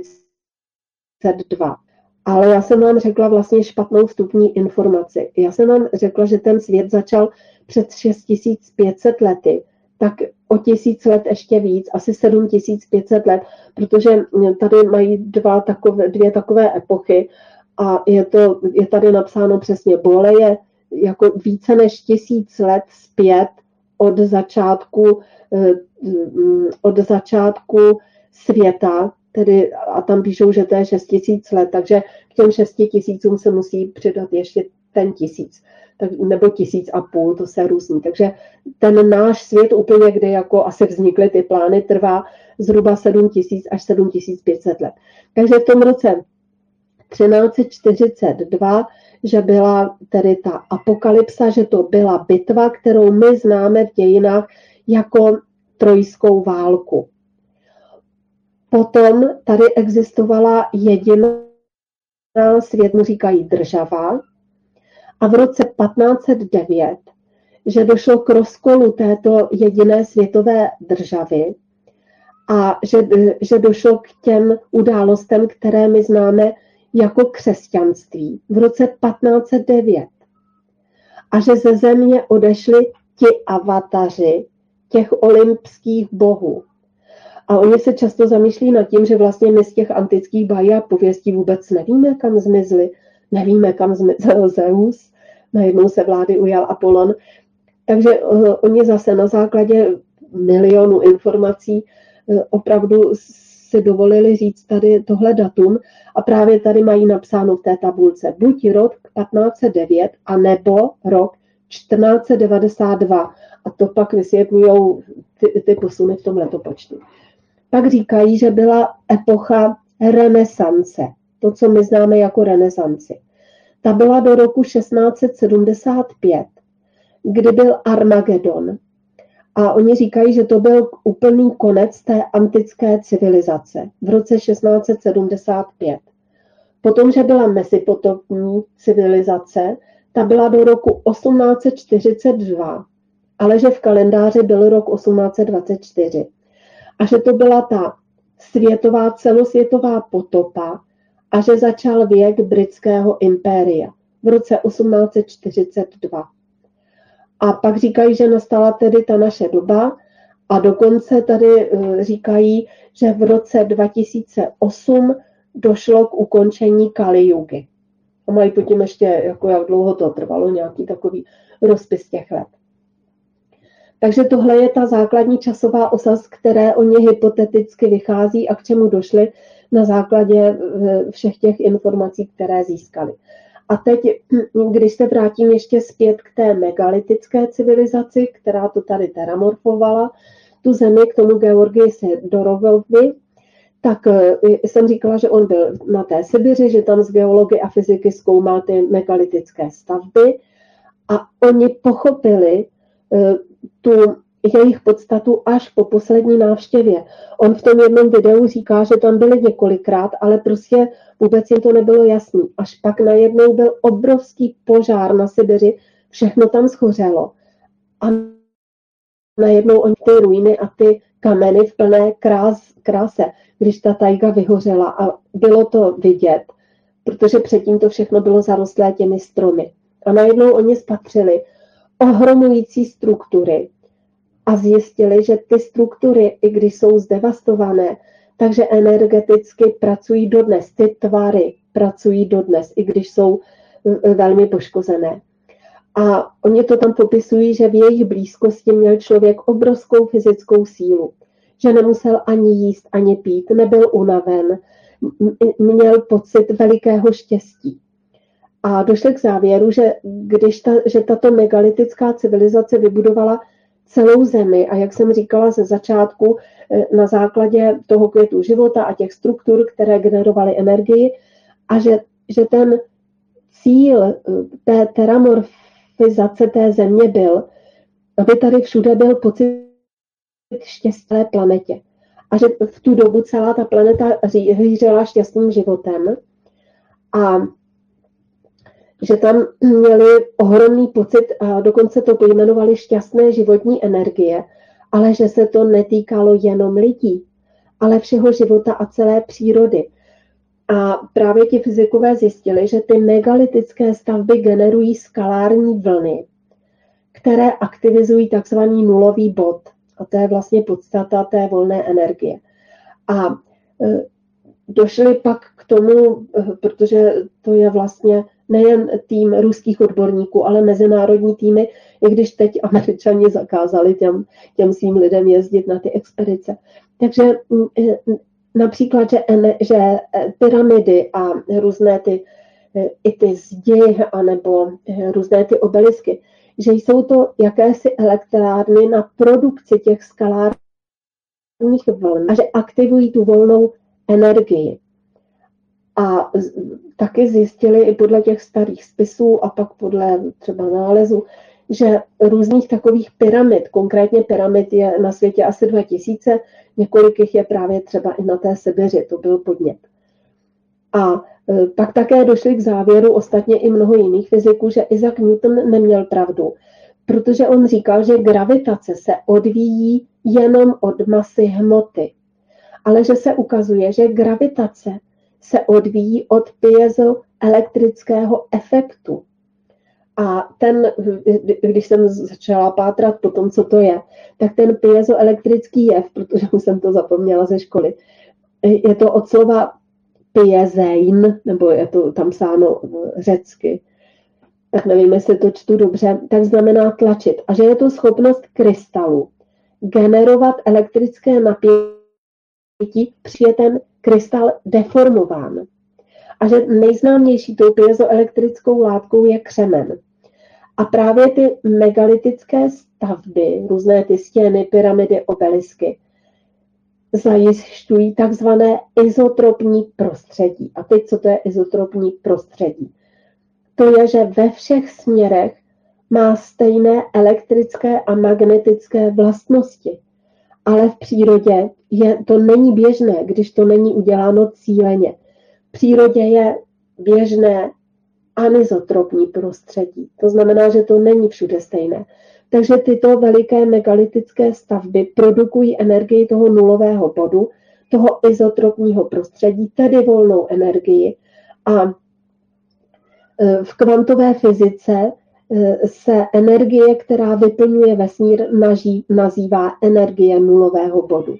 Takže ta energie bodu nemá formu a je všudy přítomná. A to pak, jestli se dostaneme k tomu, jak oni zjistili, jak vlastně vzniká voda, což teda spolupracovali a on mezi tím s tou teorií přišel akademik Rybníkov, tak vlastně, že ta vzniká, že je vyráběna na té naší, nebo byl určen mechanismus a stavby na výrobu vody v rámci teramorfizace té planety a právě souvisí to tady s tou energií toho nulového bodu a tím, že je všude a dokonce i Mendelejev první prvek byl vserod, jakože že vše rodí, něco jako éter. A oni pak hned tady ten éter z té jeho tabulky vyškrtli. Ale k tomu se pak, když tak vrátíme. No a teď tedy zpět k té megalitické civilizaci. Ta byla teramorfována, teda ta teramorfovala a upravila celou tu země plochu, celou tu země kouli tak, aby došlo, aby záměrně to upravila tak, aby došlo k přeměně podmínek planety za účelem absolutní harmonie biologického života. A oni říkají, že v kosmu existují dvě formy civilizace. Ta první přetvoří z materiálu z nitra planety její povrch, že vytvoří hory, to prostředí vhodné pro život a sama pak sídlí v nitru planety. A to byla ta megalitická civilizace. A ta druhá civilizace, to jsme my. Tak oni říkají, tenhle typ civilizace ti žijí pod hvězdami, využívají tu energii planety a tvoří na povrchu. A celé, když jsem hovořila o tom, že tady je napsáno více než 1000 let v té tabulce, okolo více než 1000 let předtím, než okolo před 7000 lety vlastně dohromady začal být tvořen svět, tak tady to se tvořilo miliony let, ta teramorfizace té planety. A oni došli k závěru, že nyní jde na Zemi o válku mezi těmito dvěma civilizacemi, že tou podzemní a tou povrchovou. A že Zeus je na Zemi, Poseidon je ve vodě a Hades je v podzemí. Že už ty řecké báje znaly tento typ těch tří civilizací. No a teď se dohadují nebo zjišťují, proč došlo ke katastrofě té megalitické civilizace, při níž byla Země zbavena veliké části atmosféry, snížilo se to elektrické napětí a že asi došlo, ten Georgij Sidorov říká, že asi byla použita nějaká skalární zbraň a o tom jsem hovořila, že možná tím vznikly patrně z těch gigantických staveb skrze tu skalární nebo plazmatickou zbraň, jak tomu říkají X-faktor, tak pak vznikly ty hory, že to prostě všechno bylo zničeno.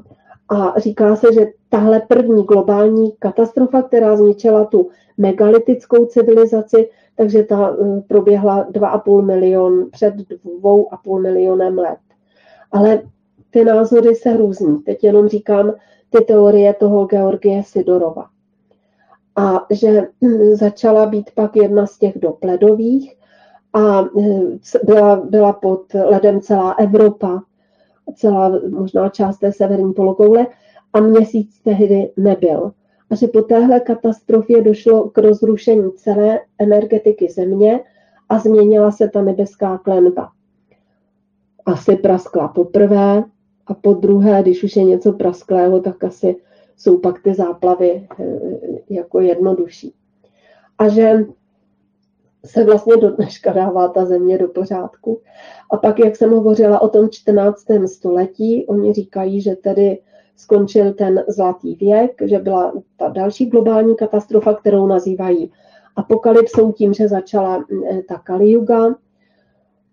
Potom, že teda, já to ještě zopakuju, abyste věděli, že pak byl rozkol té jediné světové državy v roce 1675, ten Armagedon, kdy byla úplně zničena ta, jako všechno, ta antická civilizace. a že pak byla ta katastrofa 1842 a pak se říká, že aby oni to ukončili, vlastně tu civilizaci antickou a cihlovou a všechny, tak součástí toho byla i první světová válka, i druhá světová válka a to, co se děje teď, takže jako to už chtějí skončit jednou provždy. A teď zase je otázka, teda kdo. A pak ještě tady bych řekla k tomu kameni, že ti lidé té první pozemské civilizace, ty megalitické stavby, co stavěli, takže měli prý výšku přes 50 až 100 metrů. A byly vytvořeny teda všechny ty hory, to jsem říkala, tou umělou rukou, nebo lidskou rukou byly vytvořeny uměle. Ale že to je zajímavé, oni došli k závěru, že ty stavební technologie jsou de facto podobné, ať se to týká megalitických staveb, ať se to týká antických staveb, ať se to týká cihlových staveb a v podstatě do dneška. Že se měnila trochu, jako ta technologie, ten kámen byl vždycky trochu jiný, protože byly jiné podmínky od epochy k epoše, a měnila se výška lidí, ale jinak, že ten princip byl opravdu stejný. Takže to k té megalitické civilizaci. Potom jsem si říkala, že bych vám možná řekla něco o tom, jak se měnila ta historie a kdo s ním vlastně začal. Tak když oni tu takhle dají si před sebe tu časovou osu a vezmou ty různé, já nevím, materiály, které se tváří jako opisy původních originálů, tak se najednou ukazuje, že v tom 16. 17. století, tedy po tom Armagedonu, po konci té antické civilizace, kdy došlo k ohromné katastrofě, takže najednou se začala vynořovat různá díla historická. A byl to takovým tím hlavním je Josef Scaliger. On to byl Francouz. Vždycky k němu měli ohromné výhrady, jak vrstevníci, tak i později. Ale protože za ním stála katolická církev, ono vlastně tvořil ty nové dějiny na objednávku té katolické církve. A já podle toho zase, co jsem viděla v těch videích, tak vím, že ten Armagedon v tom roce 1675 a pak ta katastrofa, ten další díl 1842, že došlo nejen k rozstavení těch budov a všeho ze země, ale došlo k nějaké katastrofě, říká se ten měsíc fata, od toho slovo fatální, nebo oni říkají kometa Bělia, teď kdo jí jsem napravil v podstatě, že to byla řízená zbraň. Takže to smetlo absolutně celou Sibiř, tam jsou přece ohromné pouště v tom arabském světě, pak je tam ta poušť Klamakan, úplně zničený arabský poloostrov, celá severní Afrika a část Evropy, ta poslední 1842, co tomu říká ta bahenní potopia, tak zasáhla ještě nás, ale nezasáhla vůbec Británii. A tam vlastně zůstali ti lidé, teď celý svět byl odlácen, lidi nebyli. A oni měli k dispozici tu technologii a rozhodli se, že ovládnou celý svět. A na základě jejich impulzu a skrze tu katolickou církev, tak se začaly tvořit úplně nové dějiny. A jsou to teda dvě jména, je to ten Josef Scaliger a potom Dionysus Petavius. A ty žili v tom 16. 17. století, takže všechno prostě přetvořili. A všem to udělali konkrétně, když se bavíme o těch ruských videích, novou chronologii Ruska. A to se právě teď už zdá opravdu ta chronologie toho Ruska všem normálním historikům velmi podezřelá, protože se zjistilo, že vůbec neexistuje. Je to moderní, je to vědec, říkají se jim chronologové, chronolog, Bickermann, je to Němec, a on říká, že neexistuje úplně vůbec žádný výzkum té starověké chronologie, který by odpovídal moderním požadavkům. že byla akceptována asi po té katastrofě, to je jasný, jaký neměl kdo, by potom tenkrát pátral, že byla totálně akceptována ta starověká a středověká chronologie a to jediná ta verze toho, říká se tomu Scaliger Petavius, je tam pomlčka mezi tím a ti jsou hlavní, a že ale to nebyla jediná verze. Že vždycky, jak jsem říkala, ti slavní vědci i jejich vrstevníci pochybovali o té pravdivosti, ale tuto verzi, tuto chronologii dějin, za ní vší svojí mocí stála ta katolická církev a církev obecně. A je totiž několik verzí, třeba stvoření světa. A já si pamatuju, že asi v roce 1994 jsem slyšela v rádiu, to mě strašně překvapilo, a teď, nebo ne teď, ale předtím jsem zjistila, že to je právě jedna z verzí, jak byl stvořen svět. Takže je to jeden slavný chronolog, jmenoval se Asher, a on řekl, že svět byl stvořen v neděli ráno 23. října 4004 před naším letopočtem. A právě ten konkrétní datum je na tom zajímavý, protože ten Scaliger Patavius, tak oni tam u všech událostí dali úplně přesná data. Data dnů i hodin. Ale protože už se to fakt, ta církev, jako jak bylo pak víc lidí, jak se všechno dávalo do normálu, tak jako věděla, že by jí to asi nezblajzl i s navijákem, tak už to pak jako vyřadila, tahle ta konkrétní data i ty hodiny, takže teď už jsme jenom jakoby u těch let. No a existuje prostě asi 200 verzí o tom, jak starý je náš svět, ale zase to není ten náš svět, tam se nepočítá s tou megalitickou civilizací, tam se počítá s tím, někdo tomu říká od stvoření světa, někdo tomu říká, a to vám taky řeknu zajímavost, o toho uzavření míru v Vězném krámu a tak. A vždycky je to rozmezí je 7 000 až 3 000 let. A jak jsem říkala, dochází taky k tomu proto, protože 200 let sem, 500 let tam je všem úplně jedno s tím, jako tam se moc nepářou. Takže abych to shrnula tady tohleto, že došlo vlastně k jakému si zboštění činnosti této chronologie, za kterou stály ty náboženské autority. V podstatě je to chronologie západní církve. A byla v tom tehdejším, v podstatě i v našem vědeckém světě, absolutně vyloučena kritika a jakékoliv zásahy do těch základů té chronologie.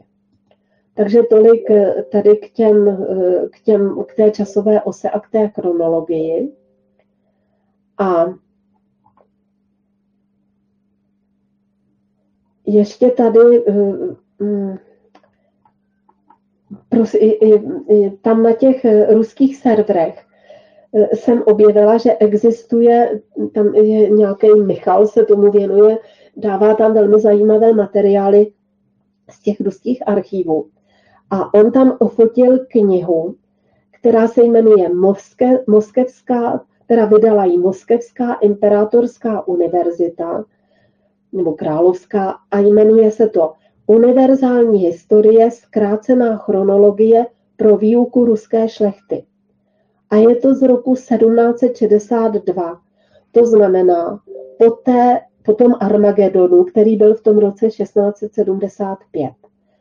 A tam je to velmi zajímavé. Oni právě ten Michal, to je jeho nějaký pseudonym, vůbec nevím, o koho jde, ale vypadá podle těch přístupů, že má ohromné vzdělání. Tak on říká, že teď se tady objevila taková ta populární idea, že se hovoří o jakémsi stvoření světa v Hvězdném chrámu, ale že že na to neexistuje žádný zdroj, jako žádný nějaký fyzický důkaz. A takže se vzal tady tuhletu učebnici A tam jsou zajímavé věci. Tam se totiž v té učebnici říká, že teď říkám, je to rok 1762 a má to tam přímo napsáno, tam je napsáno, že rok 3228 a teď je tam od stvoření světla, že odpovídá roku 777 nebo 776 před Kristem.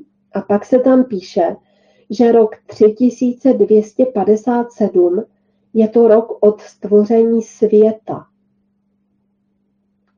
Je tam opravdu jasně rozděleno světlo a svět. Prvně, že bylo stvoření světla a pak teda za pár let stvoření světa. V podstatě mezi tím rozdíl 29 let. A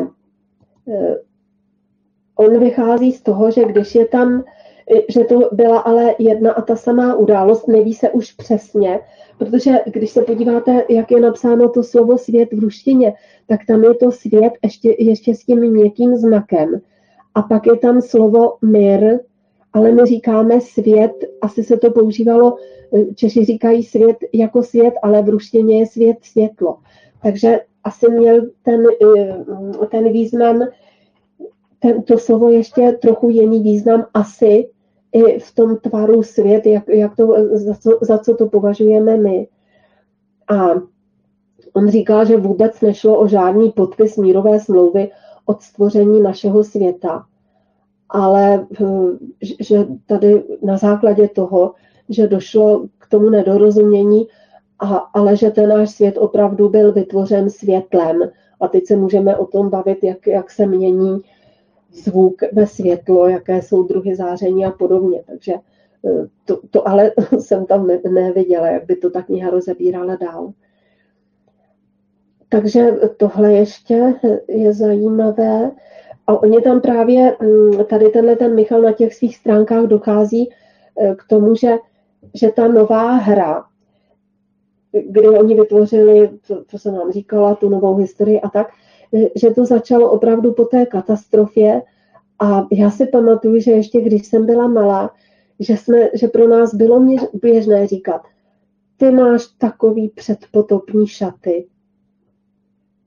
Že ještě já jako malé dítě jsem běžně používala mluvu, která byla kolem mě a tam se používalo slovo předpotopní.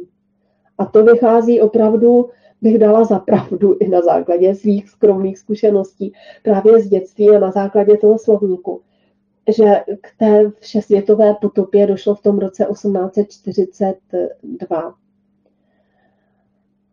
A pak tady ještě říká ten Michal, že ta historie různých těch starověkých Římů a starověkého Řecka a starověkého Egypta, že to je naprosto vymyšleno, že to všechno byly jenom provincie té předpotopní jediné védské civilizace toho zlatého věku a že ta civilizace opravdu zemřela před 500 lety a uvádí tady, a to bych vám ještě řekla, existuje mapa Fra Maura z roku 1459.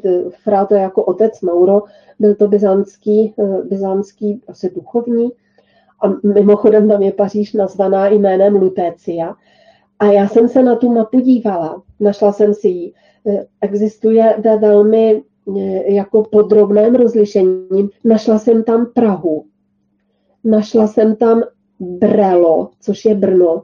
Našla jsem tam Morávii, ale to Brelo je jako město tam malinké, ale ta Morávia je jako oblast a Praha je tam ohromná, což mě překvapilo.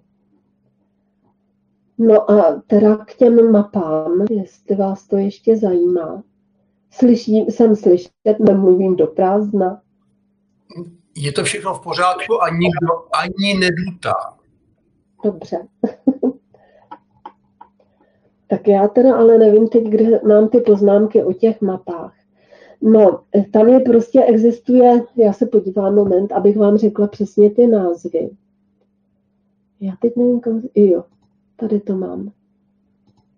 Že existuje v Itálii vila, která se jmenuje, a to právě, abych to nesvětla, Vila Farnese, protože to byl kardinál Alexandr Farnese a ta vila byla postavena v 16. století a má na svých zdech mapy. A tam vlastně je opravdu zajímavé se na ty mapy dívat. Jednak je tam Antarktida bez ledu, spojená s tou Jižní Amerikou, spojená s Austrálií, Afrika je zelená, je tam spoustu řek, celý ten poloostrov arabský je zelený, je tam strašná spousta řek a v této souvislosti si tady člověk klade otázku. Když oni zlikvidovali NATO a my jsme se na tom podíleli, zlikvidovali v Libyi Muammara Kaddáfího a brutálně ho zavraždili, tak on vlastně chtěl těžit vodu z těch nádrží, které byly objeveny pod pískem Sahary.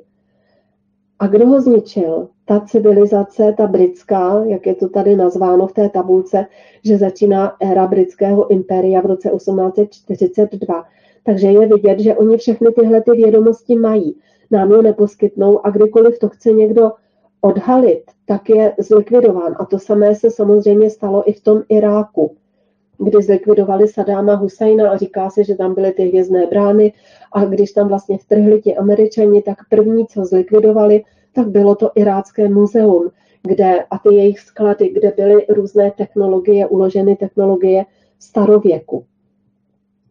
No a pak ještě tady na těch mapách v té vile je vidět, že prostě že tam došlo k té katastrofě, proto oni znali ty staré mapy, ale nebylo, protože došlo k té katastrofě, tak nebylo možné je použít a proto ten Kolumbus jakoby hledal tu novou cestu. Prostě když jíme tady tyhle ty informace, tak nám to osvětlí mnohé nelogičnosti, jakože byli tak pitomí a nevěděli, kam dopluli. To, co se nám říká, že proto je nazval Indiánama, přestože to měly být Indové a tak. To všechno bylo po jedné z těch katastrof, která byla v tom 14. století. Takže pak docházelo, to máte jako když vám rozbombardujou město nebo zemi, nebo se zboří dům, tak hledáte co a jak napravit a kudy kam dojít. Tak to přesně se tady dělo. No, potom jsou tam různé, zase vidět ty hranice mezi Tatartáry, je tam samozřejmě taky zmíněna a podobně. Vůbec nikde nejsou ty pouště tam, kde je známe teď. Ale není tam mapa pořádně k nalezení, ale teď myslím na Google, možná tam na té fresce to je, aby tam bylo dobré rozlišení Evropy. A já teda nevím, jaké tam používali barvy, ale když jsem to zkoušela studovat, tak se mi zdálo, že tam jako na tom místě, kde jsme my, že je voda. Ale nevím, jestli tak modře neoznačili, nebo tam je jako zelenomodrá. No nevím. Je to takový to kolo, jako vevnitř a je to modrý. A jak se říká, i Shakespeare to psal, že všichni se tomu vysmívají, ale to byla poznámka na základě nebo na motivy té skryté historie, že tady opravdu bylo to moře. Nebo nějaké vnitrozemí. A ještě je tady zajímavé, že ta Hyperborea je tam taky na těch mapách v té vile a je označena jen jakoby na severním pólu. Antarktida, to jsem říkala, že je bez toho ledovce a není tam oddělena od těch ostatních kontinentů. A když se člověk dívá do análů, jak byla ta mapa vytvořena, tak je tam přesně jméno toho malíře a jmenoval se Antonio Davares, říkalo se mu Vanocino. A on říká, že používal předkatastrofické zdroje z Vatikánské knihovny, protože to byla vila toho kardinála Farnese. Takže přímo to tam je řečeno. A pak právě se v této souvislosti odvolává na tu mapu toho Fra Maura. Ta mapa je z roku 1459 nebo 1460. To je po té první apokalypse. A na tu mapu, to jsem vám říkala, že jsem se na ní dívala. A oni právě, protože jak teď máme ten narativ, že je teda ta zeměkoule a že někde je sever a někde je jih, tak oni říkají, že na té mapě toho Fra Maura, že je otočen, jako, že sever je na jihu a naopak, jako na té původní mapě. Na té, co je starší než tahle mapa světa v té Ville Farnéze. Tak a já jsem se tu mapu našla, ale tam nepoznáte jenom podle popisu, jakože by tam mohly být sever, ale to je mapa kulaté země. A když jsem si ji fakt dneska podrobně studovala, jsem si ji tady zvětšovala, když jsem se připravovala, tak tam vprostřed je ta hora Meru. Vprostřed té kulaté mapy toho Maura. Všechno tam je popsáno, ale je tam černý bod a jako vypadá to, že ještě kolem je nějaká hradba taková jako ze žlutých skal a tam není napsáno nic. Ale je to úplně v prostředku té mapy. A ta mapa je v Benátkách, v Národní knihovně a říká se, že shrnuje vědomosti Evropanů před začátkem objevitelských cest.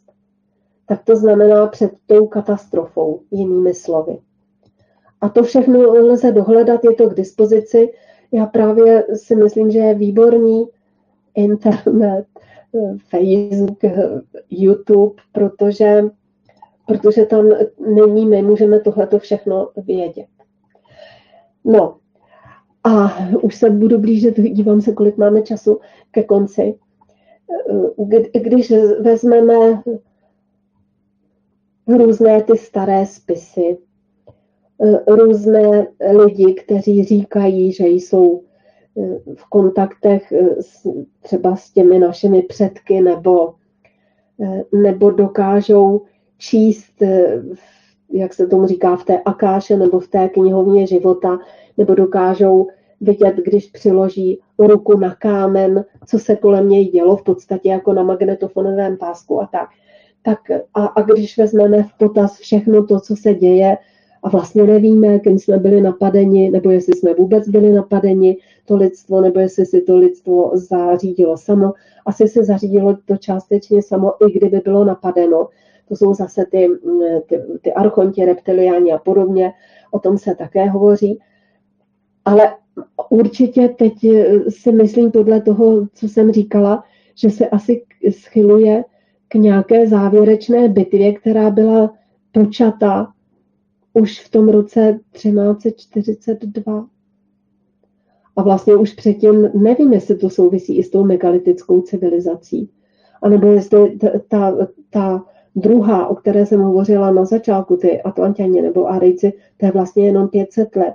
Tak jestli to souvisí tady s tímhletím. No ale taková jako obecnější pravidla, co bychom měli dělat, abychom zkusili zachránit to nejvíc, co můžeme. A týká se to věd. A tam jsou podle mě ty nejlepší znalosti. Takže oni vychází z toho ty védy, že lidstvo je pozůstatkem kdysi mocné civilizace, která vládla, když budeme říkat, že země je kulatá, tak vesmírům.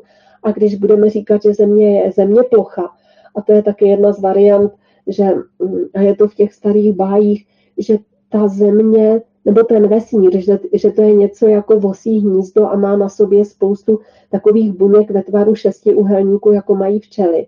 A každý ten šestiúhelník je pokryt jakoby kupolí. A tomu se říká, že to jsou různé světy. Tomu se říká sotovaja, jako buněčná země. A my jsme blízko té osy světa, oxis mundi, ta naše buňka, ale určitě je poškozená. Možná jsme měli víc těch buněk. Chci tím říct, že to dávám jako jednu z těch variant pro ty různé názory, buď jestli je země plochá nebo kulatá. No a takže dnes nám, když se vrátím zpět, co tedy máme dělat.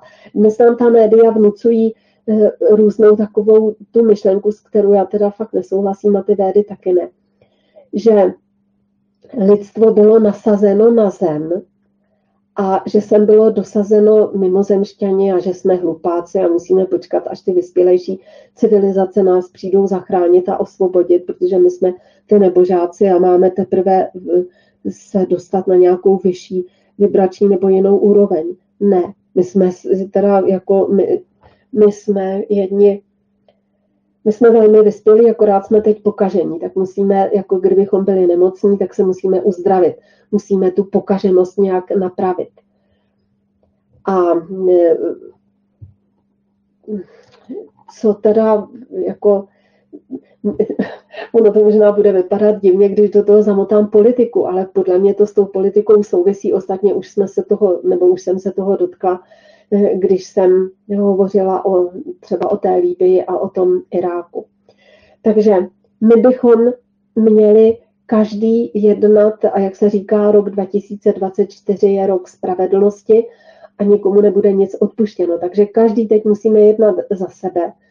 A měli bychom to začít teda všechny ty úkoly a ty nedostatky a to, co víme, řešit okamžitě a nespoléhat na někoho jiného.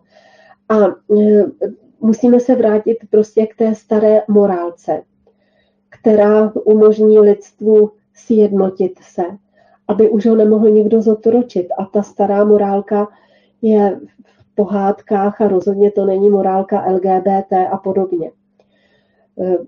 Mělo by se zastavit odlesňování.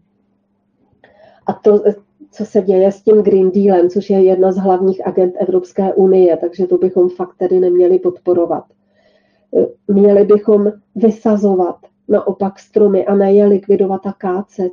Vždyť se to děje nejen v lesích, ale i v parcích. Děje se to ve městech, když jsou tam nějaké větší stromy, tak je vždycky jako pokácí nebo je tak příšerně zohavý, že ty stromy sami umřou. Měli bychom zastavit opravdu tu blížící se katastrofu ekologickou, protože je jasné, že jsme do ní někým nebo něčím tlačeni. A když jsem hovořila o té prastaré morálce, tak bychom se měli opravdu vrátit k těm, oni tomu říkají pravoslavní, staroslovanským konům, že to je slova zákon, že to je za tím konem, za tím opravdu božským pravidlem, jak se má člověk chovat.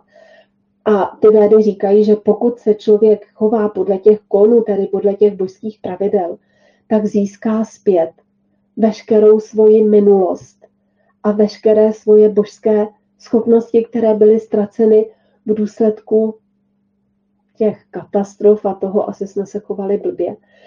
A že dokonce říkají některé ty mýty, že když tohle uděláme, tak budou vytvořeny podmínky pro navrácení se těch bohů tvůrců. A já jsem si toho poprvé všimla, když jsem viděla film o králi Artušovi, a tam ten Merlin, myslím, když je skamenělý, já už nevím, kdo, jestli ten Merlin nebo ta čarodějka, kouzelnice, říká, že až lidi se na ně vzpomenou a budou je s láskou na ně myslet, takže oni zase obživnou. No a uzavřu to tedy tím něčím praktickým, když jsem hovořila ještě o těch stromech. Takže když my obnovíme ten vegetační pokryv planety, když přestaneme blbnout s tím Green Dealem, když zabráníme tomu, nebo když umožníme, aby ustupovaly stepy a pouště. A vidíme, že třeba na Sahaře teď začíná téct voda, pršet v těch pouštích, že nevím, jestli příroda nebo nějaké jiné síly, kdo spravují tady tu naši zemi, která, to je taky jedna z teorií, že to je prostě mechanismus, o který se starají nějaké vědomé bytosti. Takže když opět tohle spravíme, takže se obnoví i normální atmosférický tlak, že roztaje led Arktidy a Antarktidy, proto asi ten strach těch médií, bože můj, roztajou ledy na Antarktidě.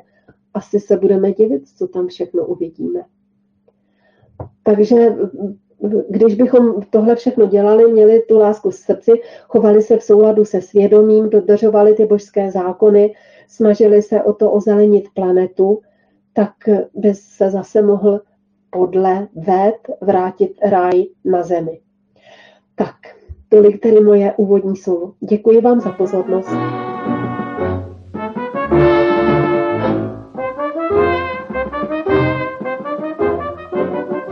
Za větrem plesní vět, nechcem a nebudem, musíme dopředu, o kousek dál.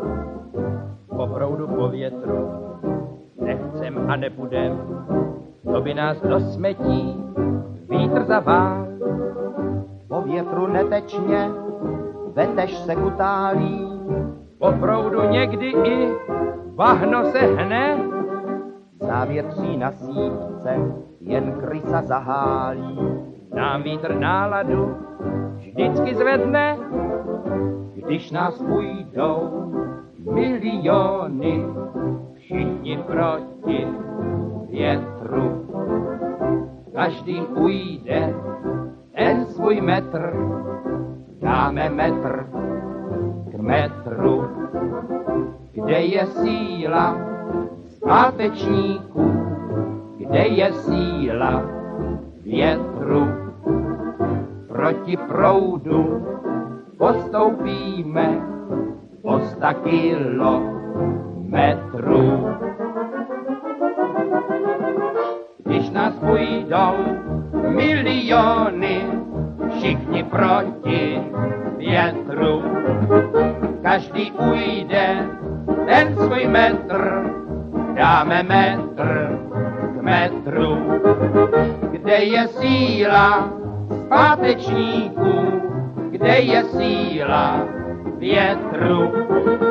Proti proudu postoupíme o 100 kilometrů.